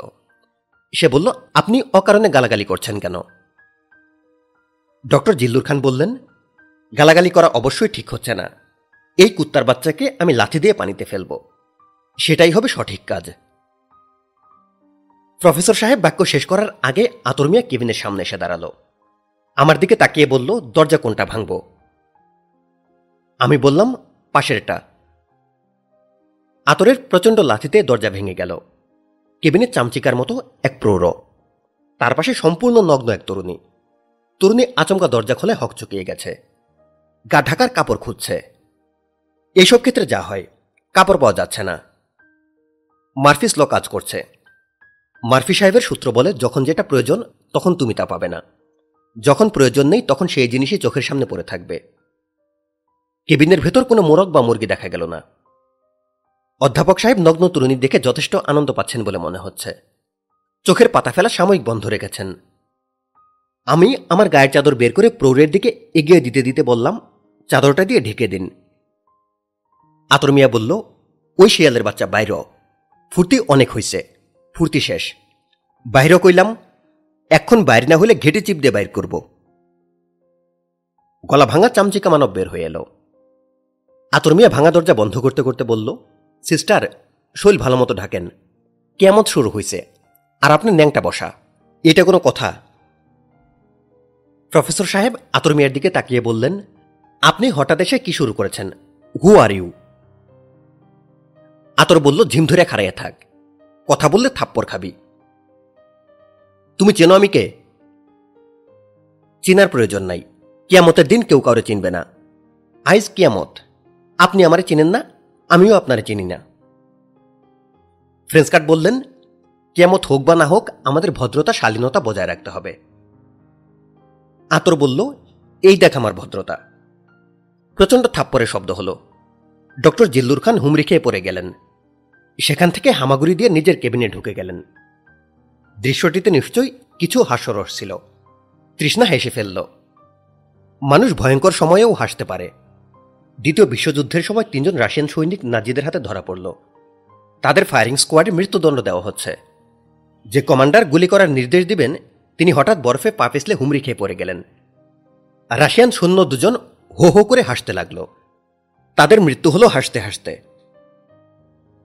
আতর মিয়া আমার দিকে তাকিয়ে বলল, হিমু ভাই, আপনি এই চামচিকাটারে জিজ্ঞাসাবাদ করেন। আমি একটা চক্কর দিয়ে আসি। আজ রাতটা যাবে চক্করের উপর। দুইটা আতরের শিশি পকেটে নিয়ে বাইর হয়েছি সাথে যন্ত্রপাতি নেই। একটা যন্ত্রের সন্ধান পাইছি। লঞ্চ মালিকের পোলার লাইসেন্স করা যন্ত্র। এটা উদ্ধার করা বিশেষ প্রয়োজন। আতর মিয়া নিমেষে উদাও হয়ে গেল। আমি চামচিকা মানবকে বললাম, ভাই, কেমন আছেন? চামচিকা মানবের মোবাইল বেজে উঠেছে। রিংটোন হিসেবে আছে মোরগের ডাক। এতক্ষণে মোরগ রহস্যের সমাধান হলো। চামচিকা মানব মোবাইলে বিড়বিড় করে কথা বলে মোবাইল পকেটে রেখে দিল। তাকে মোটে বিব্রত মনে হলো না। থলথলে ভুরির নাদুস নদুস প্রৌঢ়। গায়ের পাঞ্জাবিটা সিল্কের। সে যে পাঞ্চি বুঝছে তা আগে লক্ষ্য করিনি। মুখ থেকে জর্দার করা গন্ধ আসছে। সে আয়োজন করে রেলিংয়ের বাইরে পানের বিক ফেলল। আমি বললাম, আপনার নাম কি? রশিদ খান। আমি আবার বললাম, রশিদ ভাই ভালো আছেন? রশিদ প্রশ্নের জবাব না দিয়ে থমথমে গলায় বলল, দরজা যে ভেঙেছে সে কে? তার নাম আতর।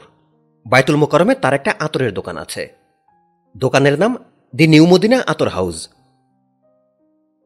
Rashid বলল, আমি যদি ওই শুয়োরের বাচ্চার যান কবজ না করি, আমার নাম রশিদ খান না আমার নাম শুয়োর খান।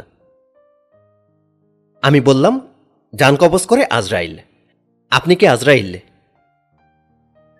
আমি আজরাইল না। আমি গার্মেন্টস ব্যবসার সঙ্গে জড়িত। তবে বাংলাদেশে আজরাইল ভাড়া পাওয়া যায়। ভাড়াটে আজরাইল দিয়ে কাজ হবে না। ঢাকা শহরের ভাড়াটে আজরাইল কন্ট্রোল করে আতর মিয়া। আপনার সঙ্গে তো মোরক টেলিফোন আছে। মোরক ফোনে আপনার ভাড়াটে যে কোনো আজরাইলের সঙ্গে যোগাযোগ করুন। তাদের জিজ্ঞেস করুন, আতর মিয়াকে চিনে কিনা। আমি কি করব, না করব সেটা আমার ব্যাপার। আপনি বলার কে? আপনার ভালোর জন্য বলছি রে ভাই। আতর মিয়ার বিষয়ে ঠিক ধারণা থাকলে আপনারই সুবিধা। ভুলচাল দিয়ে বিপদে পড়বেন। আতর মিয়ার চরখে একজন হামাগুড়ি পর্যায়ে চলে গেল। সে এক জায়গা থেকে আরেক জায়গায় যাচ্ছে হামাগুড়ি দিয়ে। এই যাত্রায় উঠে দাঁড়াতে পারবে এরকম মনে হচ্ছে না। তৃষ্ণা খিলখিল করে হাসছে। এমন আনন্দময় হাসি শুধু কিশোরীরাই হাসতে পারে। রশিদ খানের পকেটে মোবাইল ফোন বাজছে। মোরক কোক্করকুক করেই যাচ্ছে। আমি বললাম, ভাই, মোরগটা ঠান্ডা করুন। দেরি করলে মোরগ ডিম পেরে দিতে পারে। আপনার পরিচিত আজরায়েলদের একজন টেলিফোন করেছে। কে বলেছে আপনাকে? আমি হাসতে হাসতে বললাম, আমি জানি। আমার হাসিতে ভদ্রলোক বিভ্রান্ত হলেন। তৃষ্ণাও খানিকটা বিভ্রান্ত হল। মানুষকে বিভ্রান্ত করা মজার ব্যাপার। প্রকৃতি এই বিষয়টা সবসময় করে। মানুষকে রাখে বিভ্রান্তির ভেতর। রশিদ টেলিফোন ধরেছেন। নিচু গলায় কথা বলছেন। নিচু গলার কথা আমি শুনতে পাচ্ছি। তৃষ্ণাও পাচ্ছে। সে চকচকে চোখে বিপুল আগ্রহ নিয়ে তাকিয়ে আছে। কথাবার্তার এই পর্যায়ে রশিদ বললেন, আতর মিয়া নামে কাউকে চেনো? একটা চোখ বড়, একটা ছোট। থুতনিতে কাটা দাগ। জবাবে ওপাশ থেকে কি বলা হলো তা আমরা শুনলাম না। তবে রশিদ খানের মুখ ফ্যাকাশে হয়ে গেল। তিনি আমতা আমতা করে বললেন, বলো কি? না না, আমি কোনো ঝামেলায় যাব না। ঝামেলায় যাওয়ার আমার প্রয়োজন কি? আচ্ছা রাখি। রশিদ খান হতাশ চোখে আমার দিকে তাকিয়ে আছেন। আবহাওয়া যথেষ্ট শীতল।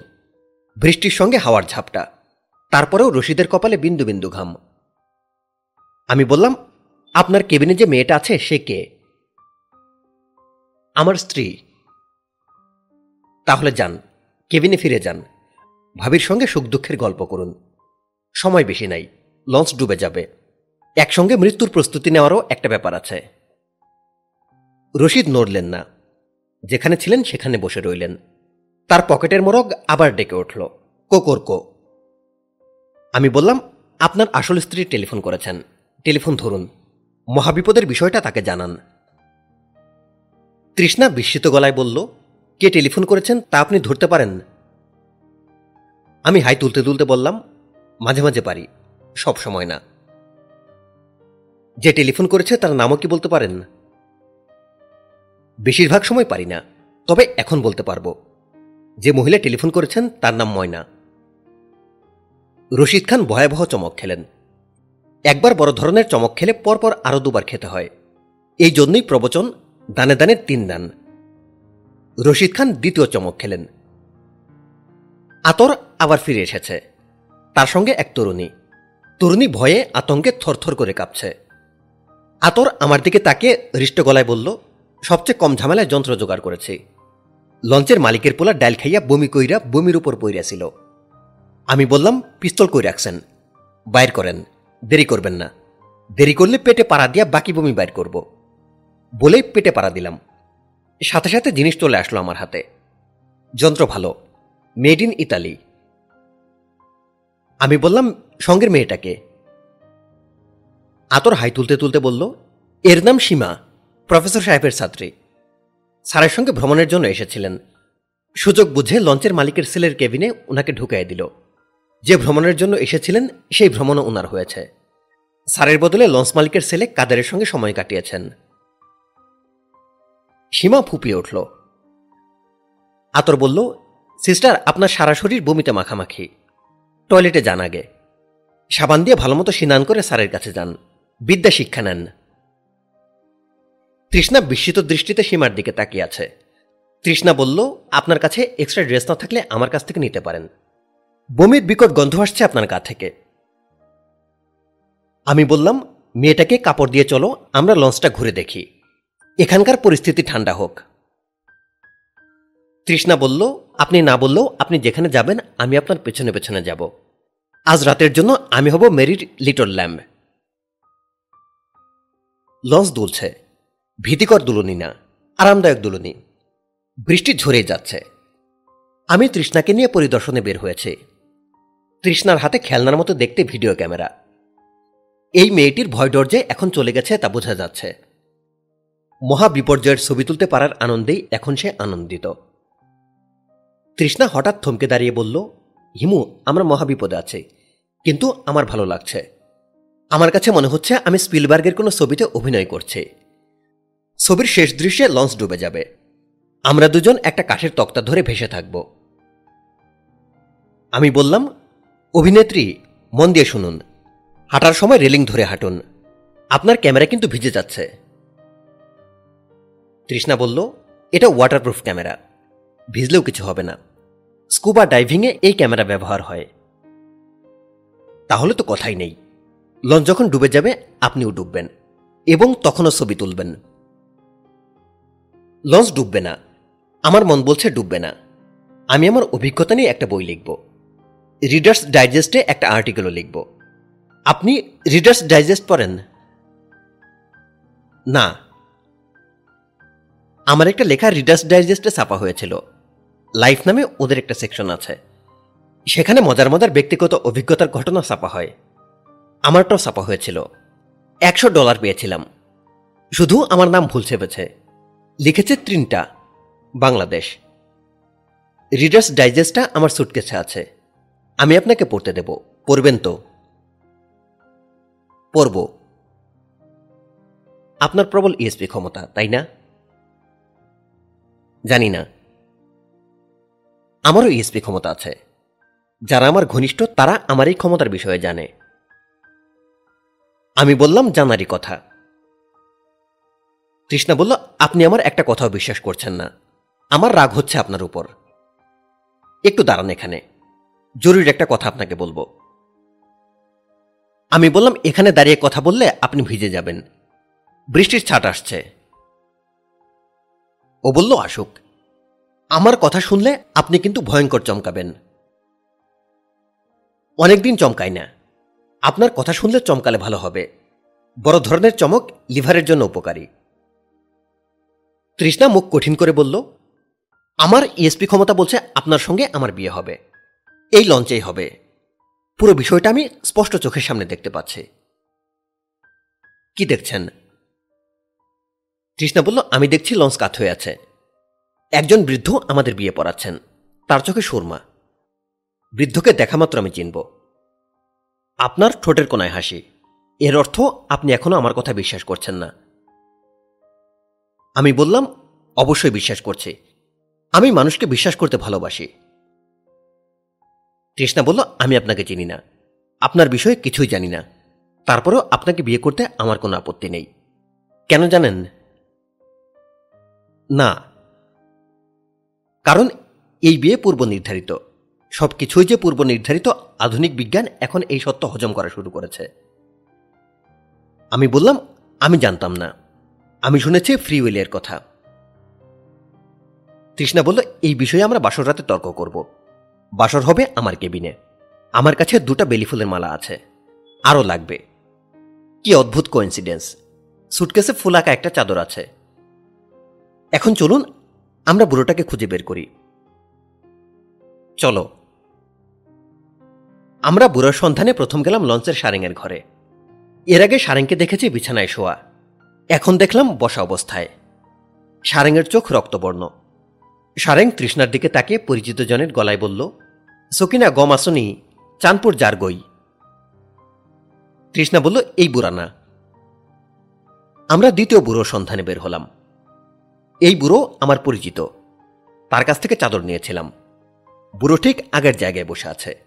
তার দৃষ্টি নিজের হাতের লাঠির দিকে। জাহাজ দুলছে। জাহাজের সঙ্গে বৃদ্ধ দুলছে।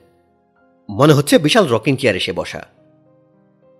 বৃদ্ধ আমার দিকে অবাক হয়ে তাকিয়ে বলল, বাজান, আমার চাদর কই? আমি বললাম, চাদর জায়গা মতোই আছে। শীত লাগতেছে। চাদরের প্রয়োজন ছিল। আমি আবার বললাম, ঝড় ঠিক মতো উঠুক। চাদর এনে রেলিংয়ের সঙ্গে আপনাকে বেঁধে দিব, যাতে উড়ে গিয়ে পানিতে না পড়েন। কৃষ্ণা বলল, আপনি কি এনেকে চেনেন? আমি বললাম, চিনি। ঝড়টা ঠিকমতো উঠলে জাহাজের যাত্রী সবাই সবাইকে চিনবে। তৃষ্ণা বলল, আপনাকে অতি জরুরি কথাটাই জিজ্ঞাসা করা হয়নি। আপনি কি ম্যারিড? না। দেখুন আমার অবস্থা। বিয়ের সব ঠিকঠাক করে ফেলেছি। অথচ আপনাকে জিজ্ঞেস করা হয়নি আপনি ম্যারিড কিনা। আমি বললাম, দুর্যোগের সঙ্গে স্বপ্নের মিল আছে। স্বপ্নে লজিক কাজ করে না। ভয়াবহ দুর্যোগেও লজিক কাজ করে না। দুর্যোগের দৃশ্যগুলো হয় স্বপ্নের মতো সারা সারা। তৃষ্ণা বলল, আপনার বিয়েতে আপত্তি নেই তো? না। আমার বয়স কিন্তু বেশি। আঠাশ রানিং। বাঙালি ছেলেরা শুনেছি অল্প বয়সী মেয়ে বিয়ে করতে চায়। বাঙালি ছেলেদের অদ্ভুত মানসিকতা। তারা খুবই কম বয়সী মেয়ে বিয়ে করতে চায়, কিন্তু তাদের হতে হবে উচ্চশিক্ষিত। তাদের রূপ হতে হবে রাজকন্যার মতো।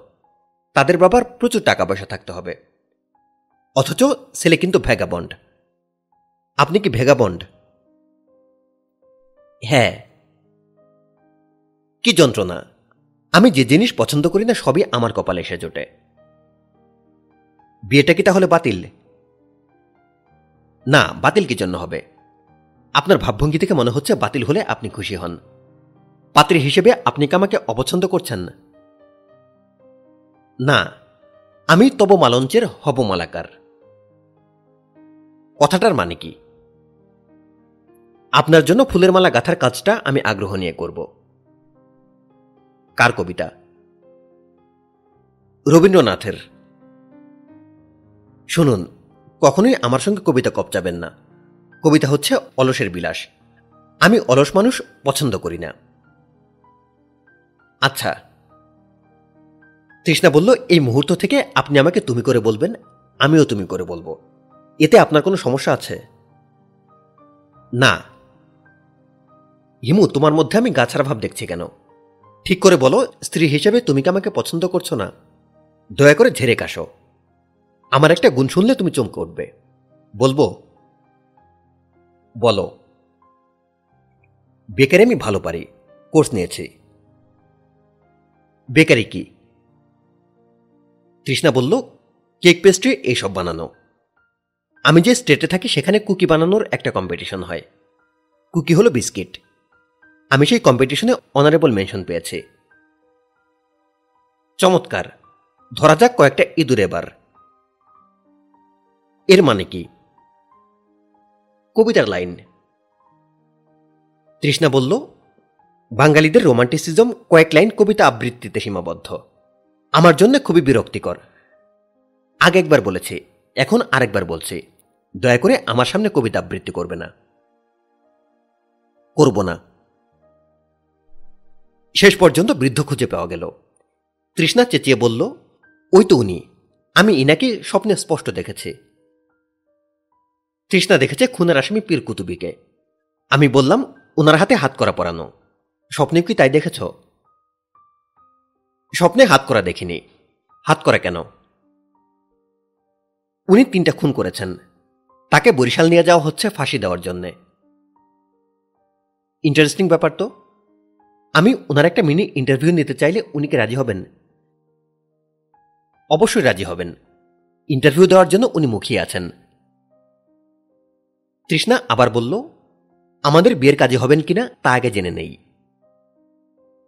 জেনে নাও।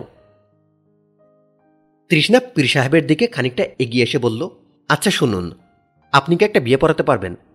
আমরা দুজন বিয়ে করব, কাজই পাচ্ছি না। পীর সাহেব বললেন, বিয়ে পড়াতে পারব, কিন্তু এখন পারব না। প্রাকৃতিক দুর্যোগে বিয়ে পড়ানো যায় না। এই মাসালা অনেকেই জানে না। ভূমিকম্প, জলোচ্ছ্বাস, ঝড় তুফান এসবের মধ্যে বিয়ে হবে না। কেন? এগুলা হচ্ছে রোজ কেয়ামতের ছোট ছোট নমুনা। রোজ কেয়ামতে যেমন বিয়ে হবে না, এখনও হবে না। ঝড় তুফান কমুক, বিয়ে পড়ায় দেব। দেনমোহর ঠিকঠাক করুন। আপনার হাতে ক্যামেরা না? জি। এইরকম একটা ক্যামেরা আমার স্ত্রীর ছিল। শৌখিনদার মেয়ে ছিল। খামাখা ছবি তুলত। জিন কফিল যখন তারে খুন করে, তখনও তার হাতে ক্যামেরা। আমার স্ত্রী ছবি তোলার মধ্যে ছিল। জিন কফিল তার ঘরে ঢুকেছে এটাও সে ক্যামেরায় ধরেছে। আজীব মেয়ে ছেলে। তৃষ্ণা কিছু বুঝতে না পেরে আমার দিকে তাকালো। আমি বললাম, জিন কফিলের বিষয়টা তোমাকে পরে বুঝিয়ে বলব। পীর সাহেব বললেন, এই দুনিয়ায় কিসিম দুইটা, জিন এবং ইনসান। বুঝাইয়া বলার কিছু নাই। আমি বললাম, আপনার স্ত্রীর ক্যামেরায় কি জিনের ছবি উঠেছে? উনি বললেন, উহু, আমার ছবি উঠেছে। জিন আমার রূপ ধরে তার ঘরে ঢুকেছে। জিনেরই ক্ষমতা আছে। আপনারা দুজন এখন যান। এশার নামাজের সময় পার হয়ে গেছে। এখন নামাজ আদায় করব। সামান্য দেরি হয়েছে। ওসি সাহেবের কানে ফায়ারিং হবে সেটা দেখার জন্য অপেক্ষায় ছিলাম। ফায়ারিং এখনও হয় নাই। মন বলতেছে, নামাজে দাঁড়াবো আর ফায়ারিংটা হবে। জিনকফিলের বদমাইশি। একটা মজার জিনিস দেখতে চাই, সে আমারে দেখতে দিবে না। তৃষ্ণা বলল ফায়ারিং কি ইনার কথাবার্তা তো আমি কিছুই বুঝতে পারছি না। তৃষ্ণার কথা শেষ হবার আগেই বাতাসের প্রবল ধাক্কায় লঞ্চ ডান দিকে কাত হয়ে গেল। পীর কুতুবি বিকট ধ্বনি দিলেন, আল্লাহু আকবার! ঝপাং শব্দ হল। পীর কুতুবি ওসি সাহেবকে নিয়ে পানিতে ঝাঁপিয়ে পড়ল। পুলিশের মধ্যে যে ব্যাপক চাঞ্চল্য আশা করেছিলাম তা দেখা গেল না। একজন শুধু পানিতে ছয় ব্যাটারির টর্চের আলো ফেলতে লাগল। কিছুক্ষণের মধ্যে সেই আলো নিভে গেল। টর্চ বৃষ্টির পানিতে ভিজেছে। কিছুক্ষণ আলো দিয়ে সে নিভে যাবে এটাই নিয়তি। ঘটনার আকস্মিকতায় তৃষ্ণা হতভম্ব। সে বিড়বিড় করে বলল, এরা তো ডুবে যাবে। আমি ছোট্ট নিঃশ্বাস ফেলে বললাম, পীরকুতুবি ডুববেন না। তিনি ডান্ডাবেরি পরা অবস্থায় মোহনা পার হবেন। ওসি সাহেব ডুবে মারা যাবেন। আমার ধারণা এর মধ্যে ডুবেও গেছেন। তৃষ্ণা বিড়বিড় করে বলল, কি সর্বনাশ? আমি বললাম, সর্বনাশ তো বটেই। তোমার কাজেও কিন্তু ভেসে চলে যাচ্ছে। কাজী জারগই। জারগই জারগই করছ কেন? জারগই হচ্ছে ভেসে চলে যাচ্ছে। তাতে তোমার এত আনন্দ কেন? মুসলমানদের বিয়েতে কাজেও লাগে না। আমি বইতে পড়েছি, কবুল কবুল বললেই হবে। তৃষ্ণার কথা শেষ হবার আগেই গুলির শব্দ হলো। পুলিশ চারজন লাফ দিয়ে উঠল। তাদের মুখ ফ্যাকাশে। গুলি কি বস্তু পুলিশ সবচেয়ে ভালো জানে। গুলির শব্দে আতঙ্কে তারাই সবার আগে অস্থির হয়। তৃষ্ণা বলল, গুলি কোথায় হয়েছে? পুলিশের একজন বলল, আমার বন্দুক থেকে মিসফায়ার হয়ে গেছে, ম্যাডাম। আপনা আপনি গুলি হয়ে গেছে মানে কি? মানুষ মারা যেতে পারত। যার বন্দুক থেকে গুলি হয়েছে, সে বিনয়ের সঙ্গে বলল আল্লাপাকের হুকুম ছাড়া কারও মৃত্যু হবে না পা চিন্তার কিছু নাই। আমরা তাকিয়ে আছি কুতুবির দিকে। কুতুবিক কিছুক্ষণের মধ্যেই লঞ্চের আড়ালে চলে গেলেন। পুলিশদের একজন হাফসেরে বাঁচার মতো করে বলল, সবই আল্লাপাকের ইচ্ছা। লঞ্চের নিয়ন্ত্রণ এখন আতর মিয়ার হাতে। তার ক্ষমতার উৎস ভীত এবং ক্ষুধার্ত যাত্রী। বিপদে মানুষের ক্ষুধা বৃদ্ধি পায়। চিন্তাশক্তি কমতে থাকে। লঞ্চ ডান দিকে কাত হয়েছে। যে কোনো সময় বড় ধরনের দুর্ঘটনা ঘটবে। সেদিকে নজর না দিয়ে যাত্রীরা খেতে বসেছে। আজ রাতের খাওয়া ফ্রি আতর মিয়ার সেরকমই নির্দেশ। খাওয়া নিয়ে ভালো হইচই হচ্ছে। নতুন করে ডিম ভাজা হচ্ছে। অনেকেই ডিম ভাজা খাবে। কাঁচামরিচে ঝাল নেই কেন এ নিয়েও তর্ক বিতর্ক হচ্ছে। বেঞ্চে সবার জায়গা হয়নি। অনেকেই দাঁড়িয়ে দাঁড়িয়ে হাতে প্লেট নিয়ে খাচ্ছে। মুরগির গিলাকলিজার একটা লোকানো সন্ধান পাওয়া গেছে। এই নিয়ে উল্লাস হচ্ছে। যাদের খাওয়া শেষ হয়ে গেছে, তারাও এক খাতা করে গিলাকলিজা নিচ্ছে। এদের দোষ দিয়ে লাভ নেই। ফাঁসির আসামিরাও শেষ খাবার আগ্রহ নিয়ে খায়। কোন আইটেম কীভাবে রাখতে হবে তাও বলে দেয়। সরিষার তেল দিয়ে ইলিশ মাছ অল্প আঁচে কড়া করে ভাজতে হবে। মাছ যে তেল থেকে উঠবে, সেই তেল এবং সরিষার তেল আলাদা করে বাটিতে দিতে হবে। ইলিশ মাছের সঙ্গে রসুনের কোয়া থাকতে হবে। ক্ষমতাচ্যুত রুস্তম ঠোঁট কামড়াচ্ছে। তার দৃষ্টি আতর মিয়ার দিকে। আতর মিয়া তার লম্বা পাঞ্জাবের পকেট থেকে একটা পিস্তল বের করে আবার পকেটে রেখে দিয়েছে। রুস্তম বুঝতে পারছে না পিস্তলটা আসল নাকি খেলনা। আজকাল খেলনা পিস্তলগুলি অবিকল আসলের মতো বানাচ্ছে। হাতে না নেওয়া পর্যন্ত আসল নকল বোঝার উপায় নেই। রুস্তমের কাছে মনে হচ্ছে নকল। নকল না হলে পকেটে ঢুকিয়ে রাখত না। সারাক্ষণ হাতে রাখত। নতুন কোনো চাল দিয়ে আতর মিয়ার হাত থেকে ক্ষমতা কীভাবে নেওয়া যায় তাই রুস্তমের একমাত্র চিন্তা। মাথায় তেমন কোনো বুদ্ধি আসছে না। লঞ্চের রেস্টুরেন্টের সামনে কিছু জায়গা খালি করা হয়েছে। এটাই এখন মঞ্চ বা জনতার আদালত। মঞ্চে আত্মবিশ্বাসে ভরপুর আতর মিয়া। আতর বলল, ভাই ব্রাদার, সবাই মন দিয়ে শোনেন। আমরা মহাবিপদে আছি। মাইনাস টু ফর্মুলা ঘটে গেছে। পীর সাহেব এবং ওসি সাহেব পানিতে পড়ে গেছেন। আপনারাও প্রস্তুত হয়ে যান। লঞ্চ অচল। শুরু হয়েছে ঝড়। এই ঝড় এখনও পাতলা। পাতলা থাকবে না। ঘন হবে। একতলায় বড় বড় সেগুন কাঠের টুকরা আছে। সুশৃঙ্খলভাবে কাজ করবেন। দুজন দুজন করে একটা টুকরা বেছে নেবেন। হামলাহামলি বন্ধ। এক টুকরা পানিতে ফেললাম, পঞ্চাশ জন তাতে ঝাঁপিয়ে পড়লাম। তা হবে না। ক্লিয়ার? কেউ কোনো শব্দ করল না। রুস্তম বলল, আমার একটা কথা আছে। আতর বলল, কি কথা? আপনি একা নির্দেশ দিবেন। সেই নির্দেশে সবাই কাজ করবে, তা তো হবে না। একটা কমিটি হবে। নির্দেশ যাবে কমিটির মাধ্যমে। কমিটিটা করবে কে? জনগণ করবে। কমিটিতে আওয়ামী লীগ থেকে একজন থাকবে, বিএনপি থেকে একজন থাকবে। সুশীল সমাজ থেকে একজন থাকবে। নকল পিস্তল নিয়ে ফালাফালি করলে নেতা হওয়া যায় না। আতর বলল, চুপ, আরেকটা শব্দ করলে গুল্লি। এই দেখ পিস্তল, হাতে নিয়ে নেড়েচেড়ে দেখ আসল। আমি নকলের কারবার করি না। গুলি করবেন? অবশ্যই করব। আমার চোখের দিকে তাকা। তাহলে বুঝবি, আমি যা বলি তাই করি, যা বলি না তাও করি। রুস্তম সমর্থন আদায়ের জন্য এদিক ওদিক তাকালো। সবাই খাওয়া নিয়ে ব্যস্ত। সমর্থন পাওয়া গেল না। রুস্তম বলল, আপনি আপনার মতো কাজ করেন। আমি লঞ্চের ডেকে আছি। তেমন কোনো প্রয়োজন হলে ডাকবেন। আতর বলল, কানে ধর। কানে ধরে হাঁটতে হাঁটতে চলে যা। আর আসবি না। কানে ধরব? অবশ্যই কানে ধরবি। যাত্রীদের একজন বলল, কানে ধরতে বলেছে, কানে ধরে চলে যান। ঝামেলা করেন কি জন্য? আসি বিপদের মধ্যে। শুরু করেছেন ঝামেলা।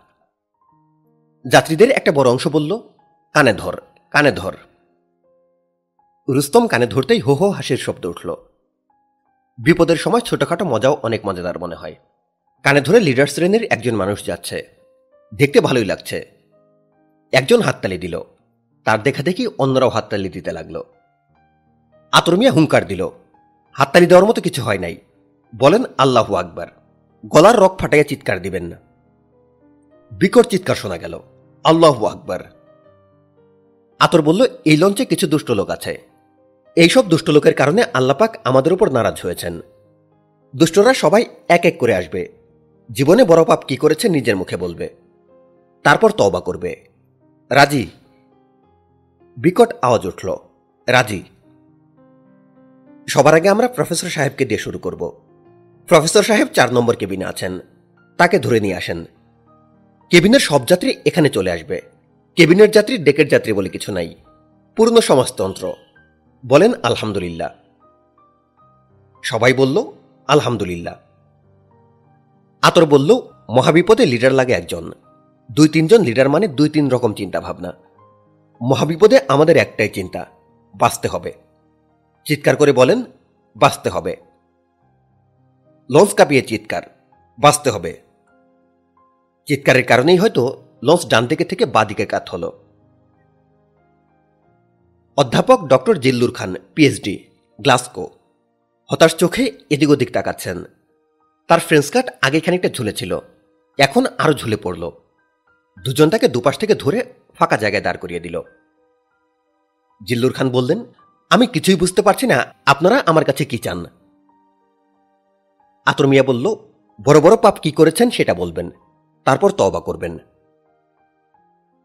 ওয়াই সমাজের এটাই সিদ্ধান্ত। সিদ্ধান্ত না মানলে লাথি দিয়ে পানিতে ফেলে দেওয়া হবে। এটাও সমাজের সিদ্ধান্ত।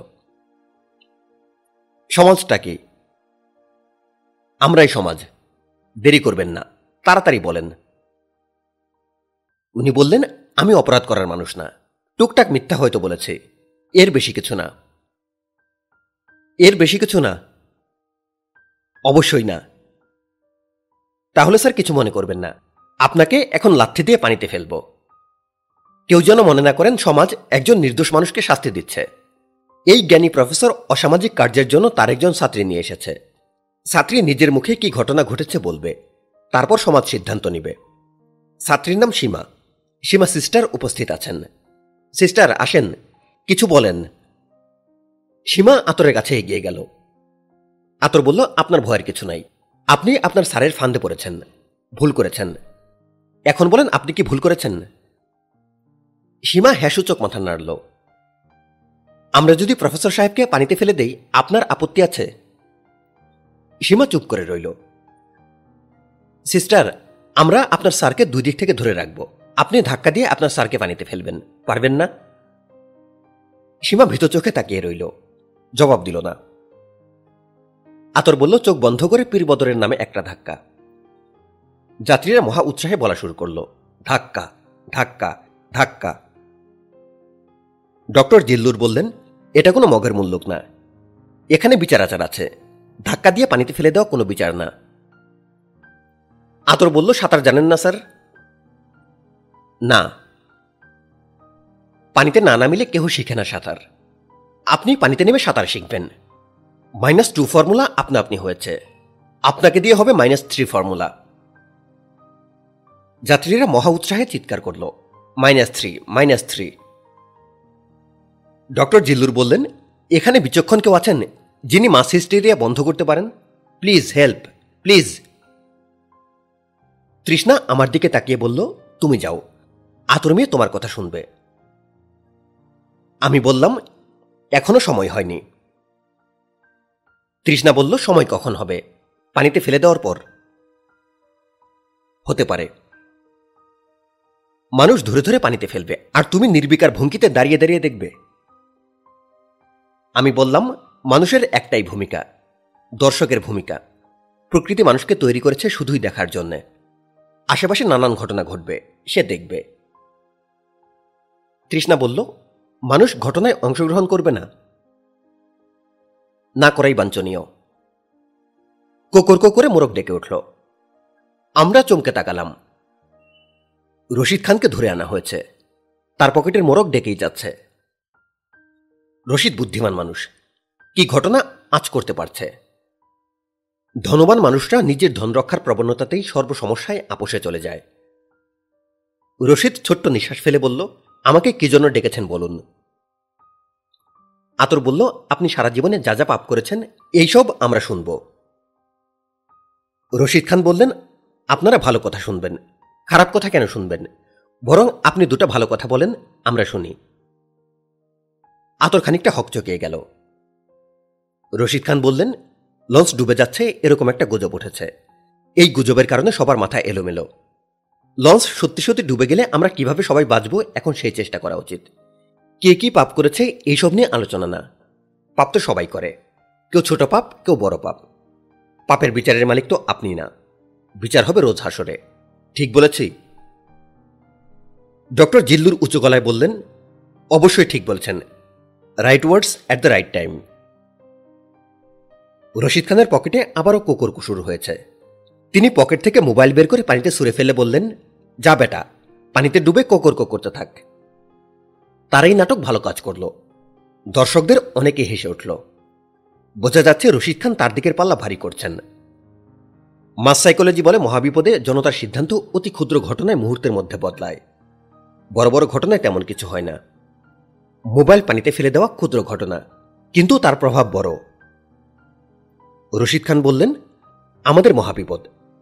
এর মধ্যে এক ভাইকে দেখি বন্দুক নিয়ে ভয়ভীতি দেখাচ্ছেন। একে পানিতে ফেলবেন, তাকে পানিতে ফেলবেন বলে হুমকি নামকি আরে ভাই, বন্দুক কি আপনার একার আছে?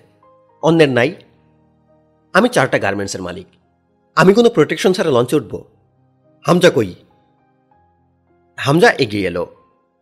বাংলা সিনেমার ফাইটারদের মতো তার চেহারা। মাথা চকচক করে কামানো। গলায় রুমাল বাঁধা। পরনে জিন্সের শার্ট প্যান্ট। রশিদ খান বললেন, আমার বডিগার্ড এর পকেটে একটা লুগার পিস্তল আছে। পিস্তলটা আমার, লাইসেন্স করা। হামজা পিস্তলটা বের করে পাবলিককে দেখা। হামজা উস্তাদের আদেশ মান্য করল। ফ্যাসফ্যাসে গলায় বলল, কারও ওপর ফায়ারিং করতে যদি হয়, ইশারা দিবেন রশিদ খান বললেন, এখন খুন খারাপের সময় না। এখন জানে বেঁচে থাকার সংগ্রাম। আমি সবার সহযোগিতা চাই। আপনারা আছেন আমার সঙ্গে? বিকট ধ্বনি উঠল। আসি আসি। শিশু এবং মহিলাদের বাঁচানোর চেষ্টা আগে করতে হবে। টিনের কিছু কাটার ড্রাম আমি লঞ্চে ওঠার সময় দেখেছি। শিশুদের সেই ড্রামে তুলে দেওয়া হবে। তাদের বাবা মা ড্রাম ধরে ভাসবেন। রুস্তম আবার উদয় হয়েছে। তার চোখে মুখে আনন্দের ঝিলিক। আহত নেতার প্রত্যাবর্তন। রশিদ খান বললেন, লঞ্চে আমি বেশ কিছু অতি বৃদ্ধ যাত্রী দেখেছি। তাদের বিষয়ে কি করা যায় সেটা নিয়ে আমি চিন্তা করছি। আপাতত তারা এক জায়গায় গোল হয়ে বসে দোয়া ইউনুস পড়তে থাকুন। এই দোয়ার কারণে ইউনুস নবী মাছের পেট থেকে নাজাদ পেয়েছিলেন। আমরাও ইনশাল্লাহ লঞ্চের পেট থেকে নাজাদ পাব। আতরমিয়া পিছিয়ে পড়েছে। পিছিয়ে পড়া ছাড়া গতি নাই। তার আবারও উদয় হওয়ার সম্ভাবনা শূন্যের কোঠায়। যদি না বড় ধরনের কোনো অঘটন ঘটে। ঝড় বৃষ্টি দুটাই সাময়িক কমেছে। সাময়িক বলছি কারণ আকাশে মেঘের স্তূপ বাড়ছে। বিদ্যুৎ চমকাতে মেঘের স্তূপের দেখা পাওয়া যাচ্ছে। আমি এবং তৃষ্ণা এখন কেবিনে। কেবিনের দরজা খোলা। বাতাসে ঝপাং করে এক একবার দরজা আশ্রে পড়ছে, আবার বন্ধ হচ্ছে। তৃষ্ণা বলল, একের পর এক নাটক হচ্ছে। আমার কি যে অদ্ভুত লাগছে। আমি নিজে এক ঝড়ের কারণে কি পরিমাণ বদলেছি ভেবে অবাক হচ্ছে। কীরকম বদলেছি শুনতে চাও? চাই। আমি ক্লাস নাইনে যখন পড়ি তখনই ঠিক করেছি জীবনে কখনো বিয়ে করব না। এখন কি আশ্চর্য, বর সঙ্গে নিয়ে ঘুরছে। বর বলছো কেন? বিয়ে তো এখনও হয়নি।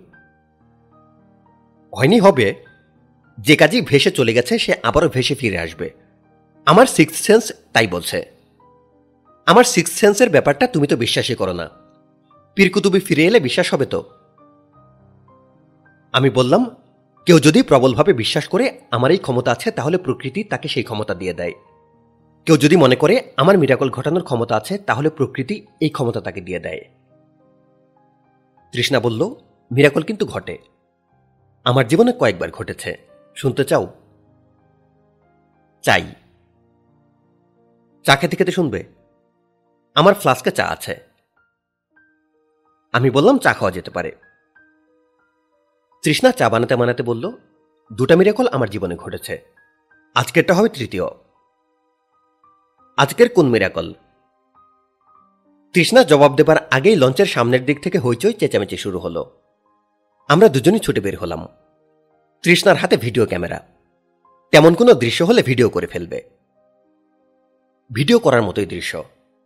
কাঠের তক্তা ধরে দুজন ভাসছে। একজন পীরকুতুবি, অন্যজন ওসি সাহেব। বাতাসের ধাক্কায় তারা লঞ্চের দিকে ফিরে আসছে। তৃষ্ণা বলল, ওরা দুজন যে কাঠের টুকরো ধরে ভেসে ভেসে আসছে, এটাকে কি তুমি মিরাকল বলবে না? আমার জবাব দেবার আগেই পীর কুতুবির ক্লান্ত গলা শোনা গেল। জিন কফিলের বদমাইশি। আমি সাঁতরাইয়া পারে উঠতে পারতাম। বদ জিন আমারে এক কাঠের টুকরো ধরাইয়া দিল। তাকাইয়া দেখি কাঠের টুকরার অন্যদিকে ওসি সাহেব। তেমন কোনো ঝামেলা ছাড়াই দুজনকে লঞ্চে তোলা হলো। ওসি সাহেব পানি খাব বলেই অচেতন হয়ে পড়ে গেলেন। পীর কুতুবি স্বাভাবিক গলায় বললেন, একটা গামছা দিয়ে কেউ আমার মাথাটা মুছাইয়া দেন আর এক কাপ হট টি দেন। দেশি বেনসন সিগারেট থাকলে ধরাইয়ে আমার ঠোঁটে দেন। পীর কুতুবির প্রতিটি নির্দেশ পালিত হল। সবাই এই দুজনকে ঘিরে আছে। লঞ্চ ডুবে যাওয়ার চিন্তা এখন মাথায় নেই। মানুষ টেনশন বেশিক্ষণ নিতে পারে না। পীর কুতুবি এবং ওসি সাহেব কিছুক্ষণের জন্য হলেও সবার টেনশন দূর করেছেন। পীর কুতুবি বললেন, ওসি সাহেবের শার্টের পকেটে হাত করার চাবি আছে। চাবি দিয়ে হাত করা খুলেন। কতক্ষণ আর বান্ধা থাকব? হাত তুলে মোনাজাত করতে হবে। হাত বান্ধা অবস্থায় মোনাজাত কবুল হয় না। কুতুবির হাত করা খুলে দেওয়া হলো। তিনি বললেন, হাজিরান ভাই ও বোনেরা, এখন জিকির হবে। জিকির ছাড়া আমাদের উদ্ধার নাই। সবাই বাম দিকে বুকে হাত দিয়ে নিঃশ্বাস নিতে নিতে বলবেন, আল্লাহ। হাত নামিয়ে নিঃশ্বাস ছাড়তে ছাড়তে বলবেন, হু। বড়পীর সাহেব আব্দুল কাদের জিলানি সাহেব এইভাবে জিকির করতেন। জিকির শুরু হয়ে গেছে। আমি তৃষ্ণাকে নিয়ে চলে আসব, তখন দেখি ডিরেক্টর শাকুর ভাই চোখের ইশারায় আমাকে ডাকছেন। আমি কাছে এগিয়ে গেলাম। শাকুর ভাই বললেন, আপনার সঙ্গের মেয়েটাকে। ওর নাম তৃষ্ণা। চেহারা ছবি ফিগার তো মারাত্মক। কথা সত্য।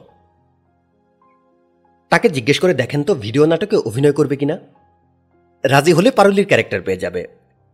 নাটক চ্যানেল আইতে ইনশাল্লাহ প্রচার হবে। চ্যানেল আইয়ের একজন ক্যামেরা ক্রু আমার আপন মামাতো ভাই। তার মাধ্যমেই যোগাযোগ হবে। আমি বললাম, আমি জিজ্ঞেস করে দেখব। শাকুর ভাই বললেন, আপনার কি মনে হয় রাজি হয়ে যাবে? আমি আবার বললাম, মহাবিপদে মানুষের মাথা ঠিক থাকে না। রাজি হয়ে যেতে পারে। ভাই, একটু চেষ্টা চালান। না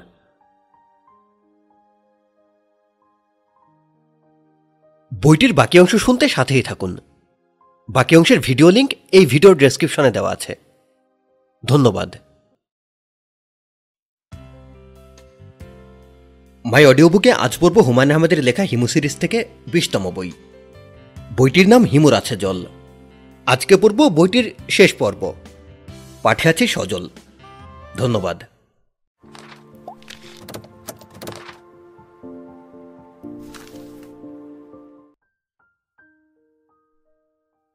তৃষ্ণার কোলে ল্যাপটপ। ভিডিও ক্যামেরায় যেসব ছবি তোলা হয়েছে তা ঢোকানো হচ্ছে ল্যাপটপে। সেখানেই এডিটিং হবে। হল্যান্ডের এক ভিডিও ফিল্ম ফেস্টিভ্যালে পাঠানো হবে। ফেস্টিভ্যালের নাম আরবাইট।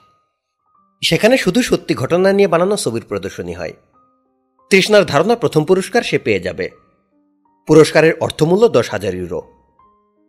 আমার উপর দায়িত্ব পড়েছে মহাবিপদ নিয়ে কিছু ইন্টারভিউ নিয়ে আসা। ফাঁকে ফাঁকে এইসব ইন্টারভিউ যাবে। ভিডিও ক্যামেরা কীভাবে চালাতে হয়, টেলিলেন্স কীভাবে ব্যবহার করতে হয়, সব শিখিয়ে দেওয়া হয়েছে। আমি ইন্টারভিউ নেওয়া শুরু করেছি। প্রথমেই সারেঙ্গের অ্যাসিস্ট্যান্ট হাবলু। হাবলু, ক্যামেরার লেন্সের দিকে তাকিয়ে কথা বলো। জি আচ্ছা। তোমার কি ধারণা লঞ্চ ডুবে যাবে? ডুবতে পারে। সবই আল্লাপাকের ইচ্ছা। উনার ইচ্ছা হলে ডুববে। উনার ইচ্ছায় ভাইসা থাকবে। আবার উনি ইচ্ছা করলে লঞ্চ আসমানে উড়াল দিবে। আমি বললাম, আসমানে উড়াল দিবে? অবশ্যই। স্যার, উড়ালপঙ্খী গান শুনছেন? ও আমার উড়ালপঙ্খী রে, ফিল্মের গান। না। শুনবেন, পুরাটা জানি। এই সময় উড়ালপঙ্খী শোনাবে। ও বলল, আপনি বললে শোনাবো। ভিডিওতে একটা স্মৃতি থাকল। পুরো গান শোনাতে হবে না, চার লাইন শোনালেই হবে। হাবলু গানের চার লাইন গাইল, মুগ্ধ হয়ে শুনবার মতোই গান। সারেং খালেক, বিস্ময়ের কথা সারেংয়ের জ্বর নেমে গেছে। তিনি এখন বিছানায় আতশোয়া তার হাতে সিগারেট। শরীর যে এখন সুস্থ, তার বড় প্রমাণ হাতের সিগারেট। অসুস্থ শরীর নিকটিন নিতে পারে না। কেমন আছেন? আমি তো ভালোই আছি।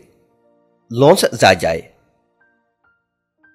আমি বললাম, এখন আমরা কোথায় আছি বলতে পারেন? কিছুই বলতে পারি না। কম্পাস নাই। লঞ্চ যাচ্ছে দক্ষিণে। এটা বলার জন্য কম্পাস লাগে না। ঘুরপাক খেতে খেতে সাগরে গিয়ে পড়বে। ডুববে না?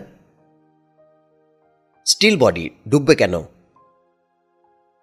টাইটানিকেরও স্টিল বডি ছিল। টাইটানিক ডুবে গেছে। টাইটানিক কি লঞ্চ ছিল জানি না, তাই এই লঞ্চ ডুববে না। লঞ্চের একতলা মালামাল ভর্তি। বাতাসের ধাক্কায় লঞ্চ কাত হয়ে পড়বে না। আপনি নিশ্চিন্তে ঘুমান। ঘুম থেকে উঠে দেখবেন সব ঠিকঠাক। আমি আঠারো বছরের সারেং। পানির হিসাব, ঝড়ের হিসাব লঞ্চের হিসাব আমার জানা। আমি বললাম, আঠারো বছরের সারেং জীবনে কখনো লঞ্চ ডুবি হয়নি? দুইবার হয়েছে। প্রথম ডুবল ছোট একতলা লঞ্চ। নাম এমএমএল মেঘনা। মানুষ মারা গিয়েছিল। মানুষ মারা যাবে না। যাত্রী যা উঠেছিল তার অর্ধেক সাফ। একজন ব্রিফকেস ভর্তি টাকা নিয়ে ঝাঁপ দিয়েছিল। তার কাছ থেকে ব্রিফকেস নেওয়ার জন্য সাত আটজন ঝাঁপ দিয়ে পড়ল। জীবন বাঁচানোর দিকে নজর নাই। ব্রিফকেস নিয়ে হাতাহাতি। সব তলায় গেল। ব্রিফকেস ভাইসা রইল। সে ব্রিফকেস পাইল আমারই অ্যাসিস্ট্যান্ট কামরুজ্জামান। টাকা কত ছিল বলে নাই। লঞ্চের চাকরি ছেড়ে রড সিমেন্টের দোকান দিয়েছে। গাবতলিতে তিনতলা বাড়ি করেছে। বিয়ে করেছে দুটা। আমি বললাম, দ্বিতীয় দফার অ্যাক্সিডেন্টের কথা বলুন। ওইটা ছিল বড় অ্যাক্সিডেন্ট দোতলা লঞ্চ। নাম এমভি নাইলতা বাড়ি। এমভি মানে কি বুঝেন? না এমবি হলো মোটর ভেসিকেল আর এমএল মোটর লঞ্চ অ্যাক্সিডেন্ট হয়েছে ঘন কুয়াশার কারণে। সাহেবরা এই কুয়াশারে বলে ফগ এক হাত দূরের জিনিসও দেখা যায় না। এর মধ্যে লঞ্চ চলছে। লঞ্চের মালিক সঙ্গে আছেন। বরিশালে তার নাকি জরুরি কাজ। পৌঁছাতেই হবে। তার কারণে এক ঘণ্টা আগে লঞ্চ ছেড়েছে আমার বেকায়দা অবস্থা। ঘন ঘন বদর বাবার নাম নিতেছি। বদর বাবাটাকে খোয়াজ খিজির। উনার কারবার পানিতে। লঞ্চে এক নতুন জামাই বউ নিয়ে যাচ্ছে। ডেকে তারা আমোদ ফুর্তির বাজার বসায়ছে আমি তাদের এক নজর দেখেও এসেছি। বর যেমন সুন্দর, তার স্ত্রীও সুন্দর। সচরাচর এরকম দেখা যায় না। বউ সুন্দর হইলে জামাই হয় বান্দরের খালাতো ভাই। অ্যাক্সিডেন্টের কথা শুনেন। অন্ধকারের মধ্যে আজদহা এক ট্যাঙ্কার সামনে থেকে ধাক্কা দিল। লঞ্চ দুই ভাগ হয়ে গেল। ডুবে গেল দশ থেকে পনেরো মিনিটের মধ্যে। সর্বমোট তিনশো ছাব্বিশ জন মারা গেছে। ছয় সাত বছর আগের কথা। সব পত্রিকায় উঠেছে। পত্রিকা পড়ার অভ্যাস থাকলে নিশ্চয়ই পড়েছেন। জামাই বউ কি বেঁচেছিল বউ বেঁচেছিল সাঁতার দিয়ে এক চরে উঠেছে। জামাই সাঁতার জানে না। প্রাণে বাঁচার জন্য বউকে জাপটায় ধরেছিল। বউ অতি চালাক মেয়ে। লাথি দিয়ে জামাইকে আগে সরাইছে। শাড়ি পরে সাঁতার দেওয়া যায় না। শাড়ি খুলে সাঁতার শুরু করেছে। আমি বললাম, আপনি এত কথা জানলেন কীভাবে? সারেং বলল, ওই মেয়ে আর আমি একই চরে উঠেছিলাম। মেয়ের নাম সালমা। তাকে পরে বিবাহ করি। ইনি কি সকিনার মা? জি না। সকিনার মা আমার প্রথম স্ত্রী। আমার তিন স্ত্রী। তিনজনের মধ্যে আন্তরিক মিল মহব্বত প্রথমজন সংসার দেখে, দ্বিতীয়জন রান্না দেখে, আর সালমা থাকে তার নিজের মতো। আমি বললাম, আপনি তো ভাগ্যবান মানুষ। আপনার দুই লঞ্চ পানির নিচে চলে গেল। আপনি টিকে রইলেন। আমাকে ভাগ্যবান অবশ্যই বলা যায়, যে দুইবার লঞ্চ ডুবি হয়েছে, সেই দুইবারই মক্কায় হজ করে এসেছে। আমি ডাবল হাজি। শুনুন হাজি সাহেব, সবকিছু তিনবার করে ঘটে। এই জন্যই কথা দানে দানে তিন দান। এই লঞ্চ ডুববে। আপনার তিন দান পূর্ণ হবে। হজ করতে যাবেন আপনি। হবেন ট্রিপল হাজি। ডাবল হাজি আমার কথা গুরুত্বের সঙ্গে নিলেন বলেই মনে হলো। তিনি হঠাৎ গম্ভীর হয়ে গেলেন। লঞ্চ মালিকের কনিষ্ঠ পুত্র, কাদের সাহেব? কাদের সাহেবের নেশার ঘোর সামান্য কেটেছে। তিনি বিছানায় আতশোয়া হয়ে বসা। চোখ সত্যিকার অর্থে জবা ফুলের মতো লাল। ঘরে বমি এবং অ্যালকোহলের মিশ্রণে তৈরি বিষাক্ত গন্ধ। ভিডিও ক্যামেরা হাতে আমাকে দেখেই বললেন, হু ইউ। বোঝা গেল তার ইংরেজি জ্ঞান সীমাবদ্ধ এবং তিনি সীমাবদ্ধ ইংরেজি জ্ঞানেই কথা বলতে ভালোবাসেন। আমি বললাম, স্যার, আমি পত্রিকার লোক। আপনার একটা মিনি ইন্টারভিউ নেব। তিনি হুঙ্কার দিয়ে বললেন, গো হেল।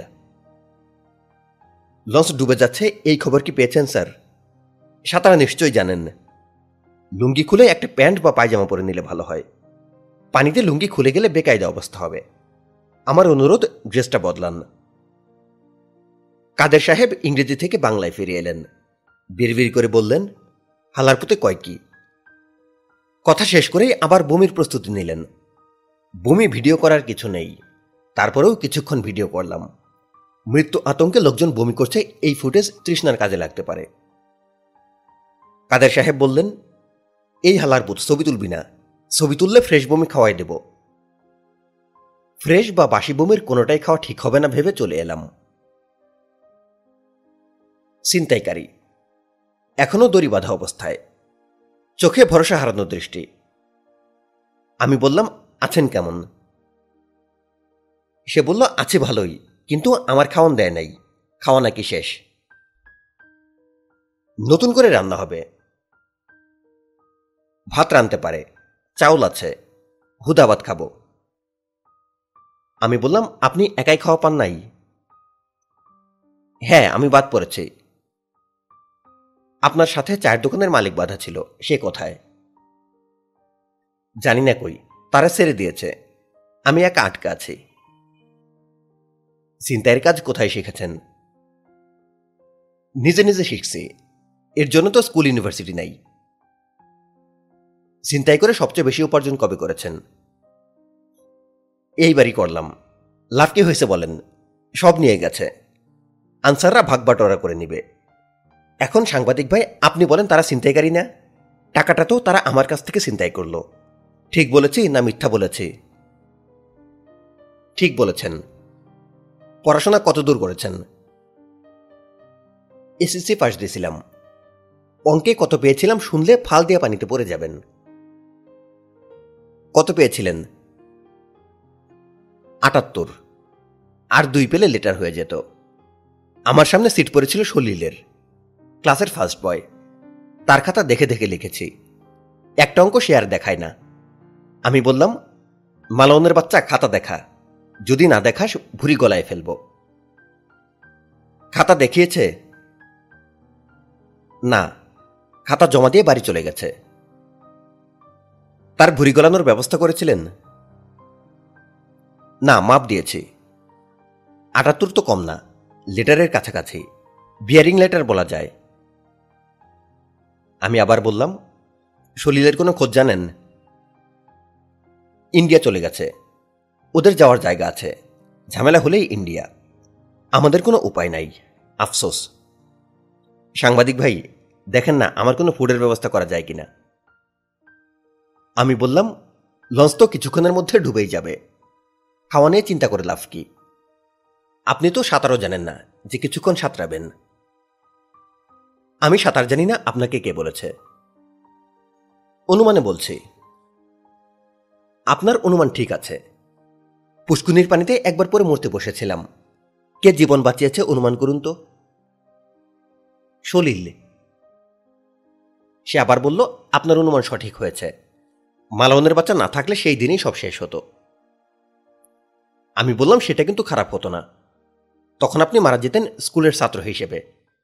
এখন কলঙ্ক নিয়ে মারা যাবেন, ছিনতাইকারী হিসেবে মারা যাবেন। সাংবাদিক ভাই, আমি আপনার সঙ্গে আর কথা বলব না। নোটক আপনার সঙ্গে কথা বলার আর সার্থকতা নাই। পীরকুতুবি নদী সাঁতরানোর কারণে ওনার অবস্থা এখন কাহিল।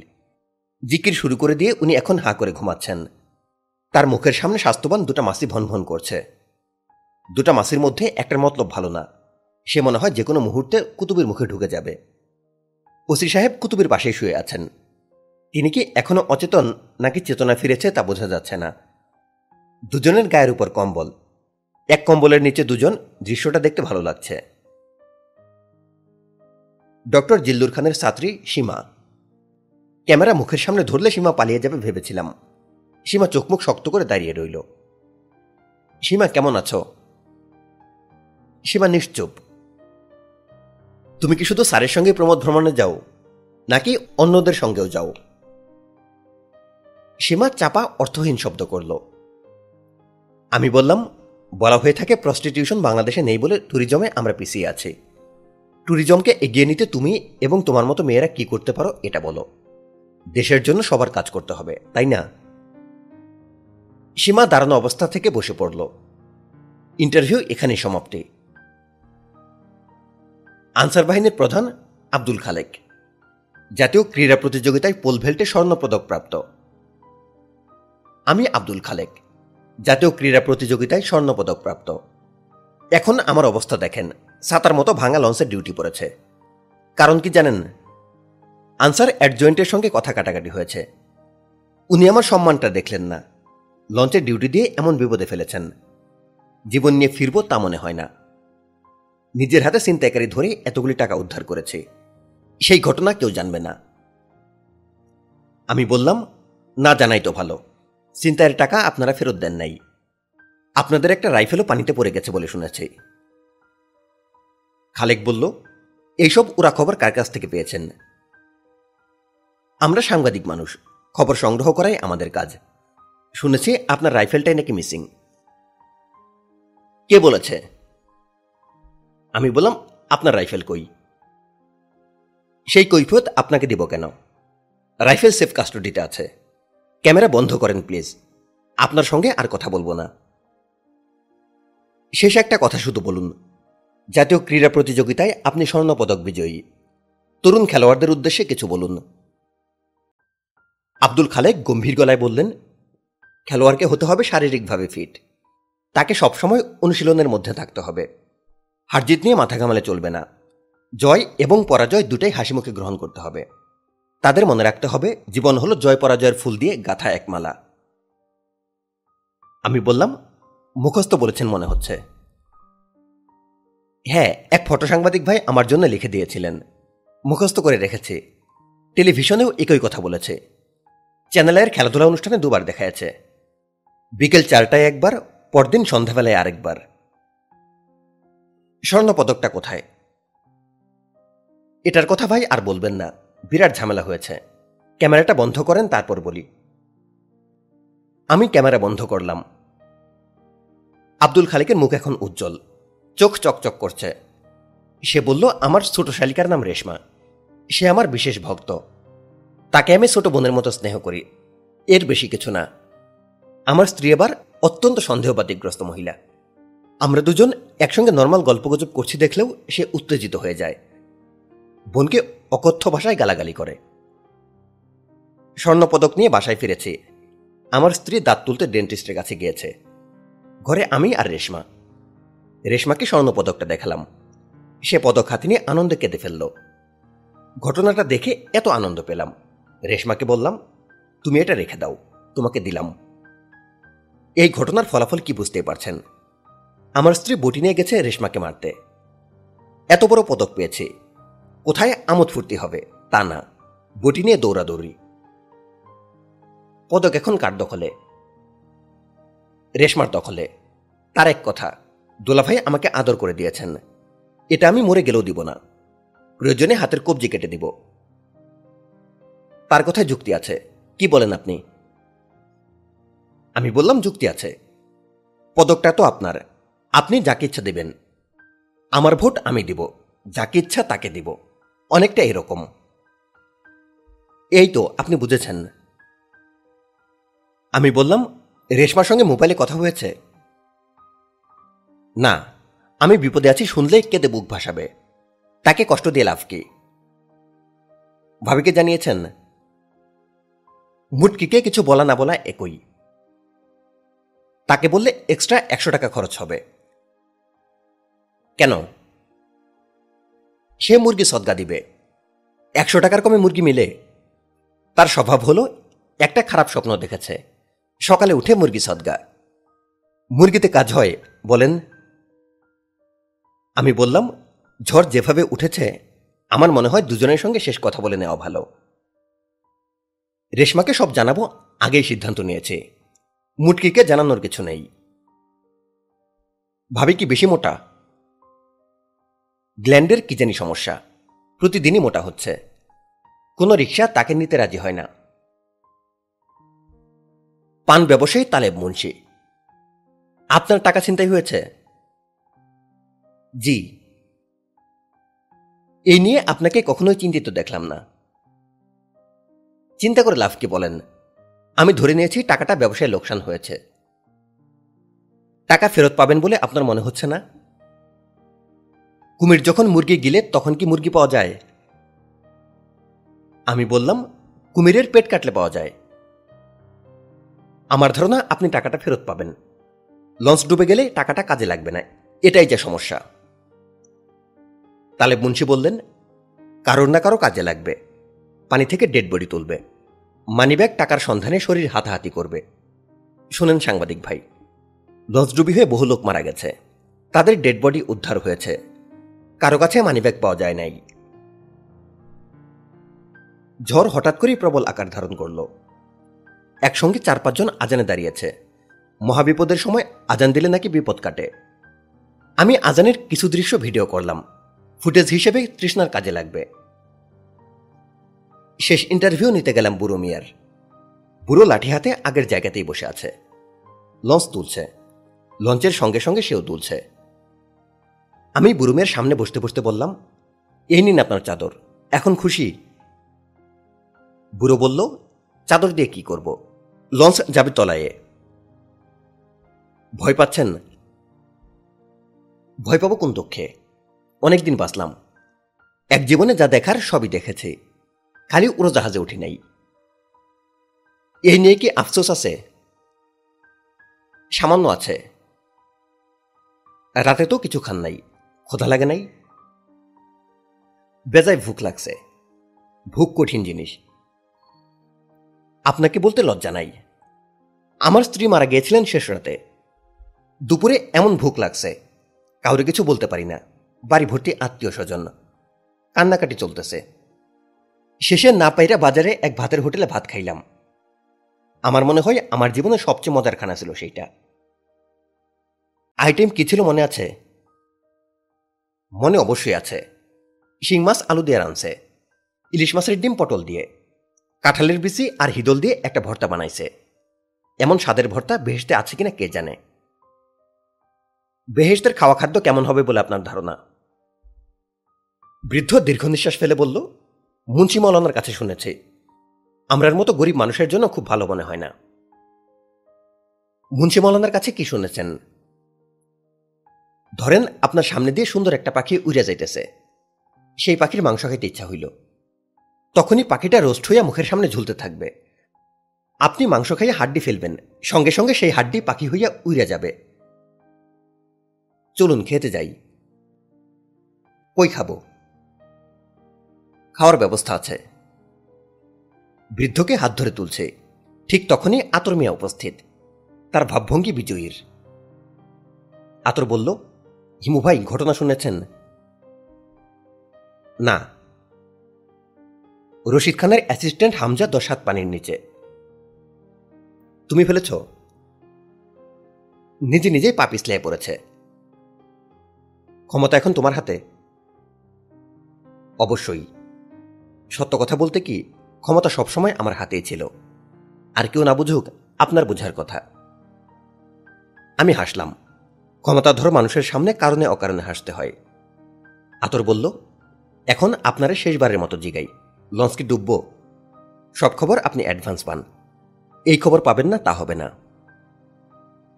আমি নিঃশ্বাস ফেলে বললাম, এই খবর আমি এখনও পাই নাই। তবে ভাবভঙ্গিতে মনে হয় ডুবে যাবে। কি ভাবভঙ্গি? যেসব লঞ্চ, জাহাজ বা বিমানে প্রচুর শিশু থাকে, সেগুলি বিচিত্র কোনো কারণে ক্ষতিগ্রস্ত হয় না। এই লঞ্চে শিশু নাই বললেই হয়। আমি মাত্র দুজন মাকে দেখেছি, তাদের বাচ্চা জড়িয়ে ধরে বসে আছে। মা তাদের জড়িয়ে আছে বলে বাচ্চাগুলি মোটেই ভয় পাচ্ছে না। আজীব দুনিয়া, ঠিক না হিমু ভাই? অবশ্যই আজীব দুনিয়া। গণতবার সিদ্ধান্ত নেওয়া হয়েছে। তবা পড়াচ্ছেন পীর কুতুবি। কুতুবি বললেন, হিন্দু ভাইরাও সামিল হয়ে যান। মহাপ্রলয়ের দিনে হিন্দু মুসলমান কিছু নাই, সব সমান। মানুষ মানুষের সম্পর্ক শেষ। অমুক আমার স্ত্রী, অমুক বোন এইসবও নাই। সবাই উজু করে আসেন। যাদের কাপড় চোপড় নিয়ে সন্দেহ আছে, তারা মাথায় তিন বালতি পানি ঢেলে আসেন। নাপাকি দূর হবে। রশিদ খান বললেন, একজন ফাঁসির আসামি, তিনটা খুন করেছে। সে আমাদের তবা পড়াবে, এটা কেমন কথা? আর কেউ নাই নাকি? পীর কুতুবি বললেন, আপনি পড়ান। আপনি তো আমার চেয়ে ভালো লোক। আপনার চেহারা ছবিও খারাপ না। আল্লাপাকের কাছে চেহারা ছবির দাম আছে। উনি বললেন, আমি নিয়মকানুন জানি না। নিয়মকানুন আমি বলে দিব। সোরা ফাতিহা দিয়া শুরু। তারপর দরুদ শরীফ পাঠ। আমি দরুদ জানি না। পীরকুতুবি বললেন, আমি বলব আপনি শুনে শুনে বলবেন, পারবেন না? মঞ্চনাটকে যেমন হয়। আমি প্রম্পট করব, মূল পাঠ আপনি গাইবেন। না, পারব না। গণতবার আয়োজন চলছে। আমি চলে এসেছি তৃষ্ণার কেবিনে। কেবিনের দরজা জানালা বন্ধ। টেবিলের উপর মোমবাতি জ্বলছে। আমি বললাম, মোমবাতি কোথায় পেয়েছ? তৃষ্ণা বলল, হাবলু নামের ছেলেটা দিয়ে গেছে। অদ্ভুত ছেলে। মহাবিপদের সময় তার মুখ ভর্তি হাসি। নকল হাসি না, আসল হাসি। আমি বললাম, মহাবিপদের সময় অনেক মানুষই হাসে, তামাশা করে, মজার মজার গল্প করে। ফরাসি বিপ্লবের সময় কি হয়েছিল শোনো। একজন অঙ্কবিদ ছিল, নাম মেইনি। রাজপ্রাসাদের সঙ্গে তার যোগাযোগ আছে। এই কারণে তার গিলেটিনে মাথা কাটা যাবে। তিনি গিলোটিনের সামনে এসে দাঁড়িয়েছেন। উৎসুক জনতা তাকে ঘিরে আছে। তিনি জনতার দিকে তাকিয়ে হাত নাড়লেন। তারপর হাসিমুখে বললেন, আমি আপনাদের একটা ধাঁধা জিজ্ঞেস করব। ধাঁধার উত্তর যিনি দিতে পারবেন তার জন্য পুরস্কার আছে। ভালো পুরস্কার। সবাই চেঁচিয়ে উঠল, কি পুরস্কার? মেইনি বললেন, আমার কাটা মাথাটা বাড়িতে নিয়ে যাবেন। এই হলো পুরস্কার। চারিদিকে হাসির ধুম পড়ে গেল। এক সময় জনতা চেঁচাতে লাগল ওনাকে ছেড়ে দিন ওনাকে ছেড়ে দিন। তৃষ্ণা বলল, ছেড়ে দেওয়া হলো? না, যথাসময়ে গিলোটিনে মাথা কেটে আলাদা করা হলো। তৃষ্ণা বলল, মরবিট গল্প বাদ দাও। মজার গল্প করো। মহাদুর্যোগে মজার মজার গল্প করতে হয়। মরবিট সময়ে আনন্দের গল্প, আর আনন্দের সময়ে মরবিট গল্প। চা খাবে? না। না বললে হবে না। ফ্লাস্কে চা আছে। এখন আমরা দুজনে মিলে চা খাব। তুমি যে এক গাদা খাবার এনেছ, তার কি হবে? যথাসময়ে খাবার খাব। যথাসময়টা কখন? তৃষ্ণা সহজ গলায় বলল লঞ্চ যখন ডুবতে শুরু করবে তখন। আমি বললাম লঞ্চ ডুববে? তৃষ্ণা বলল হ্যাঁ ডুববে। আমার সিক্স সেন্স তাই বলছে। আচ্ছা এই প্রসঙ্গ থাক এখন। এখন বলো, তুমি কি কখনো কোনো মেয়েকে বলেছ আই লাভ ইউ না। বলনি কেন? বলার মতো কাউকে পাওনি? পেয়েছি। কিন্তু এই বাক্যটি বলার বিষয়ে নিষেধাজ্ঞা ছিল। আমার বাবা বলে গেছেন দুটি বাক্য কখনোই বলা যাবে না। একটা হলো, আই লাভ ইউ আরেকটা, আই হেট ইউ তার মতে দুটি বাক্যের অর্থ একই। তোমার বাবা কি করতেন? তিনি কিছুই করতেন না। তার একটা স্কুল ছিল। তিনি স্কুলের একমাত্র শিক্ষক ছিলেন। আমি সেই স্কুলের একমাত্র ছাত্র। আমার যা কিছু শিক্ষা সবই বাবার কাছ থেকে। তৃষ্ণা বলল, তার স্কুলের নাম কি? মহাপুরুষ বানানোর স্কুল। তিনি তার একমাত্র পুত্রকে মহাপুরুষ বানাতে চেয়েছিলেন। কি বলছো এসব? মহাপুরুষ বানানো যায়? আমি বললাম, বাবার ধারণা, ডাক্তার ইঞ্জিনিয়ারের মতো মহাপুরুষও বানানো যায়। তৃষ্ণা বলল মহাপুরুষরা কি করেন? আমি বললাম, মহাপুরুষদের কাজ তো একটাই। মাঝে মাঝে বাণী দেন।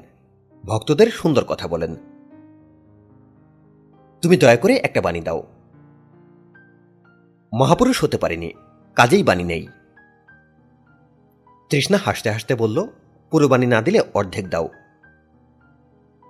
আমি বললাম, একজন ডুবন্ত মানুষের চেতনা থাকে ভাসন্ত। এর মানে কি?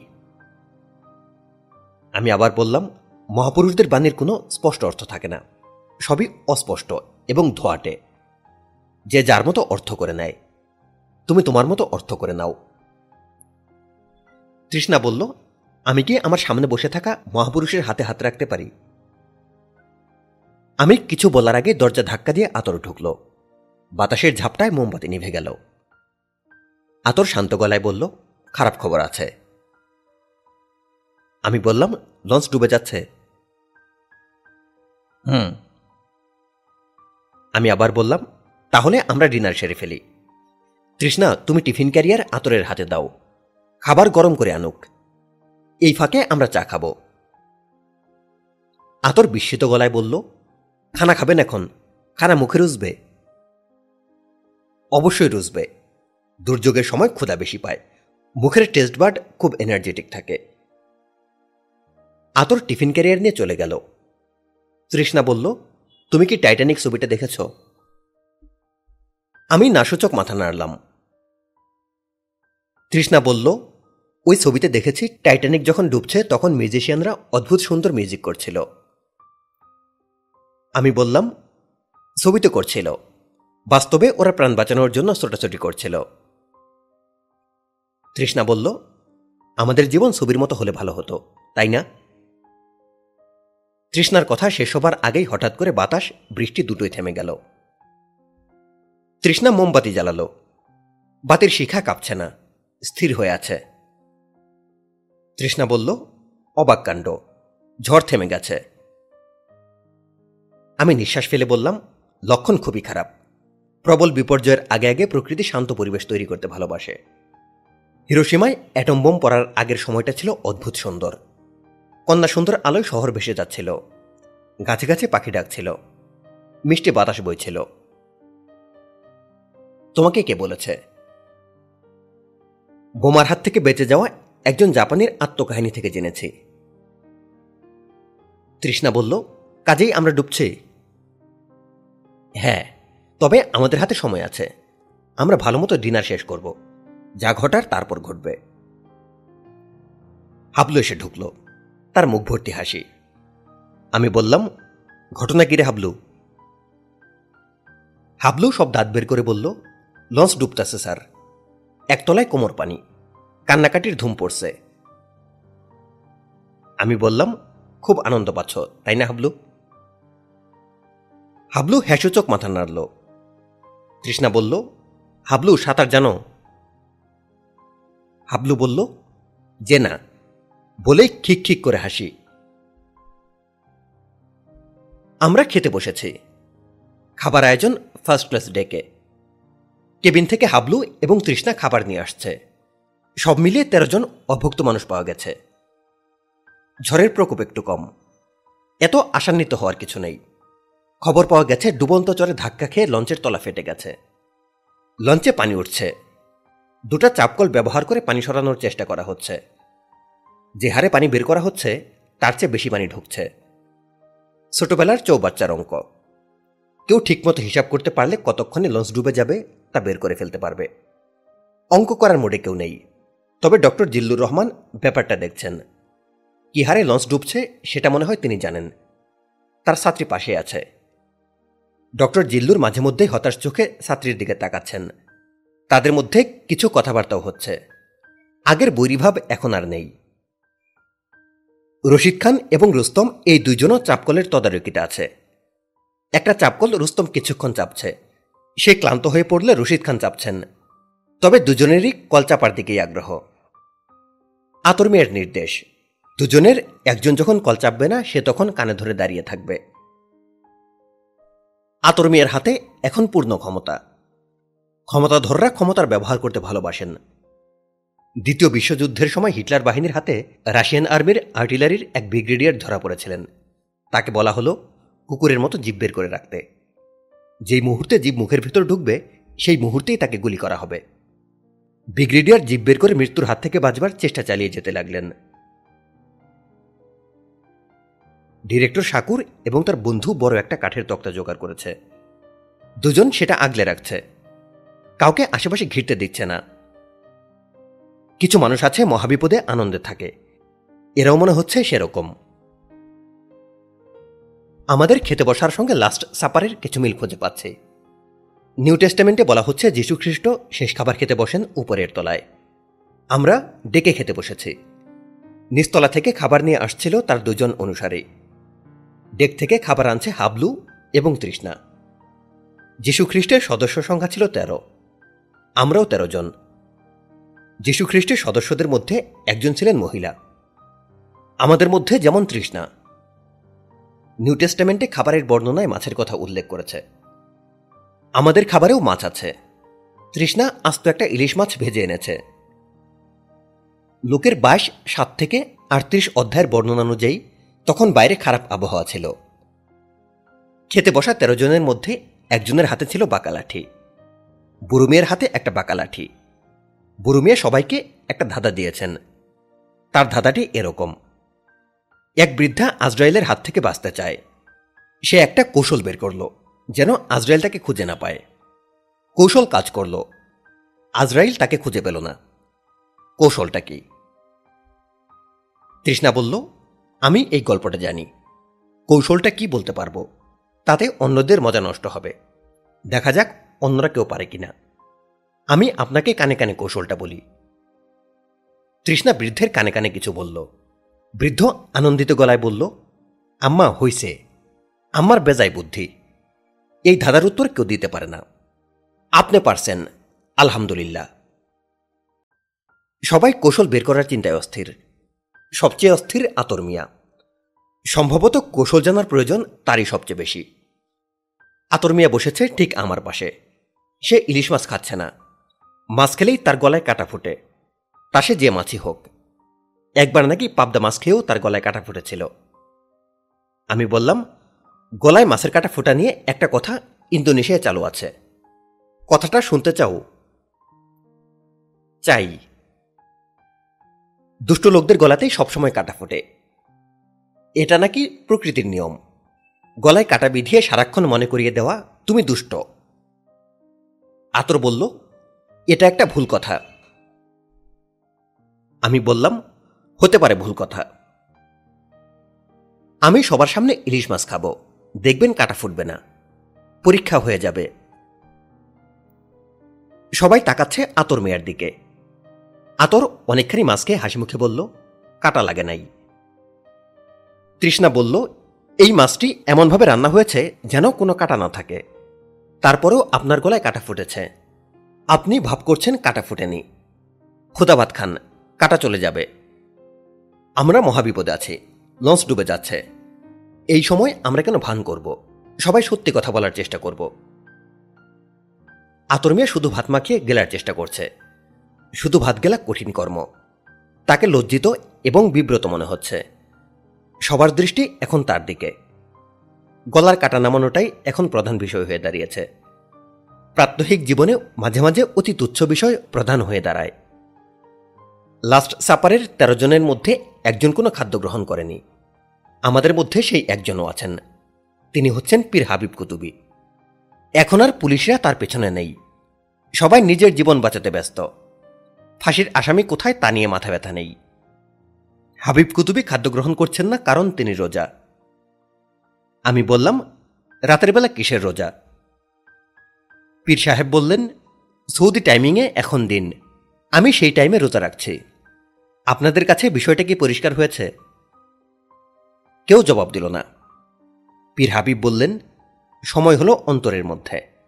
অন্তরে আপনি যে সময় নির্ধারণ করবেন, আপনার সময় সেইটাই। তৃষ্ণা বলল, আলোচনা ফিলোসফির দিকে চলে যাচ্ছে। আপনি সাধারণ কথাবার্তা বলুন। যাতে আমরা সবাই বুঝতে পারি। আতর মিয়া বিরক্ত গলায় বলল, থাকেন আপনি বাংলাদেশে, রোজা রাখেন সৌদি টাইমিংয়ে এটা কেমন কথা? কত বড় সৌদি পীর হয়েছেন আমাকে দেখান, গলার কাটা নামাইয়ে দেন। পীর হাবিব বললেন, আপনার গলার কাটা আমি কেন? জিন কফিলও নামাতে পারবে না। কারণ আপনার গলায় কাটা বিধে নাই। কাটা বিধেছে আপনার অন্তরে। অন্তরের কাটা আপনাকেই সরাতে হবে। অন্য কেউ পারবে না। দুষ্টু লোকের অন্তরে কাটা থাকে। আতর মিয়া বলল, আপনি তো খুন করেছেন তিনটা। আপনার অন্তরে কাটা নাই। এইখানে ভুল করেছেন। খুন আমি করি নাই। খুন করেছে জিন কফিল। তৃষ্ণা বলল, এইসব হাস্যকর কথাবার্তা এখন বলবেন না। আমরা গল্পগুজব করছে। আনন্দে থাকার চেষ্টা করছে। গল্প শুনুন। আনন্দে থাকার চেষ্টা করুন। আমি আনন্দে আছি। মনে মনে জিগির করতেছি। এতেই আমার আনন্দ। খাওয়া শেষ করেন, তারপর আমার সঙ্গে জিগিরে সামিল হন। লাঠি হাতে বুরুমিয়া বলল, আমি যে আপনাদের একটা মীমাংসা দিয়েছিলাম, তার সমাধান কি দিব? আমি বললাম, মীমাংসাটা নিয়ে আমরা সবাই চিন্তা করছি। এখন না বললেই ভালো। তৃষ্ণা বলল, একটা কাজ করলে কেমন হয়? আমরা সবাই এই পর্যন্ত জীবনে সবচেয়ে ভালো কাজ কি করেছি, সেটা বলি। পীর কুতুবিকে দিয়ে শুরু করি। আপনি বলুন। পীরকুতুবি বললেন, সত্যি কথা বলতে কি, আমি তেমন কোনো ভালো কাজ করি নাই। জিন কফিল করেছে। সে আমার স্ত্রী এবং দুই শালিকাকে খুন করেছে। এই ভালো কাজের জন্য সে বেহস্তবাসী হবে। আমি বললাম, মানুষের বেহেস্ত আর জিনের বেহেস্ত কি আলাদা? নাকি একই বেহেস্তে আমরা থাকব? পীর কুতুবি বললেন, তফসিরে বাইজাবিনে, অর্থাৎ সুরায় জিনের তাফসিরে আছে জিনদের দোজক শীতল। সেখান থেকে মনে হয় আমাদের এবং জিনদের বেহস্ত দোজক আলাদা। তৃষ্ণা বলল, আতর মিয়া, আপনি বলুন, এক জীবনে ভালো কাজ কি করেছেন? আতর বলল, প্রফেসর সাবরে কানে ধরে খাড়া করে থুইছি। এইটাই আমার ভালো কাজ। পাশা লাথি দিয়ে পানিতে ফেললে উন্নত মানের ভালো কাজ হইতো। কি আর করা? তৃষ্ণা বলল, আপনার কাটা কি এখনও আছে? আতর বলল, আগে ভাবছিলাম কাটা একটা ফুটছে। এখন মনে হইতেছে দুইটা। সবাই হেসে উঠল। আমরা আনন্দ পেতে শুরু করেছি। লাস্ট সাপারের শুরুতে সবাই আনন্দেই ছিলেন। আনন্দ ভঙ্গ হয় খাবার শুরুর কিছুক্ষণ পর। লাস্ট সাপারে রেড ওয়াইন দেওয়া হয়েছিল। রেড ওয়াইনের অভাব অনুভব করছি। আমি তৃষ্ণার দিকে তাকিয়ে বললাম, তোমার কাছে কি রেড ওয়াইনের একটা বোতল আছে? তৃষ্ণা বলল, আমার কাছে রেড ওয়াইনের বোতল থাকবে কেন? আমি বললাম, তুমি সারা জীবন বিদেশে থেকেছ। এই জন্য বললাম সেখানে তো খাবার হিসেবে রেড ওয়াইন খাওয়া হয়। তুমি বিদেশে যাওনি তো, এই জন্য বিদেশ সম্পর্কে তোমার কোনো ধারণা নেই। বাঙালিরা সেখানে অত্যন্ত কনজারভেটিভ জীবনযাপন করে। পুরুষরা দাড়ি রাখে না, তবে মেয়েরা হিজাব পরে। হঠাৎ রেড ওয়াইনের বিষয় এলো কেন? তুমি কি ওয়াইন খাও? না, তবে আজ খেতে ইচ্ছা করছে। তৃষ্ণা কিছুক্ষণ চুপ করে থেকে বলল আমার কাছে খুব দামি এক বোতল রেড ওয়াইন আছে। স্পেনের তৈরি। কেন কিনেছিলাম জানি না। মনে হয় তুমি খেতে চাইবে, এই ভেবে কিনেছি। আমি বললাম, হতে পারে। সব কিছু যদি প্রিডিটারমাইন্ড হয়, তাহলে আমি যে আজ রাতে ওয়াইন খেতে চাইব, এটাও পূর্ব নির্ধারিত। বুড়ো মেয়ে বিরক্ত গলায় বলল আম্মাজি আপনার কথাবার্তা কিছু বুঝতেছি না। আমি যে মীমাংসা দিলাম, তার কি উত্তর? আমরা খাচ্ছি। লঞ্চ ডুবছে।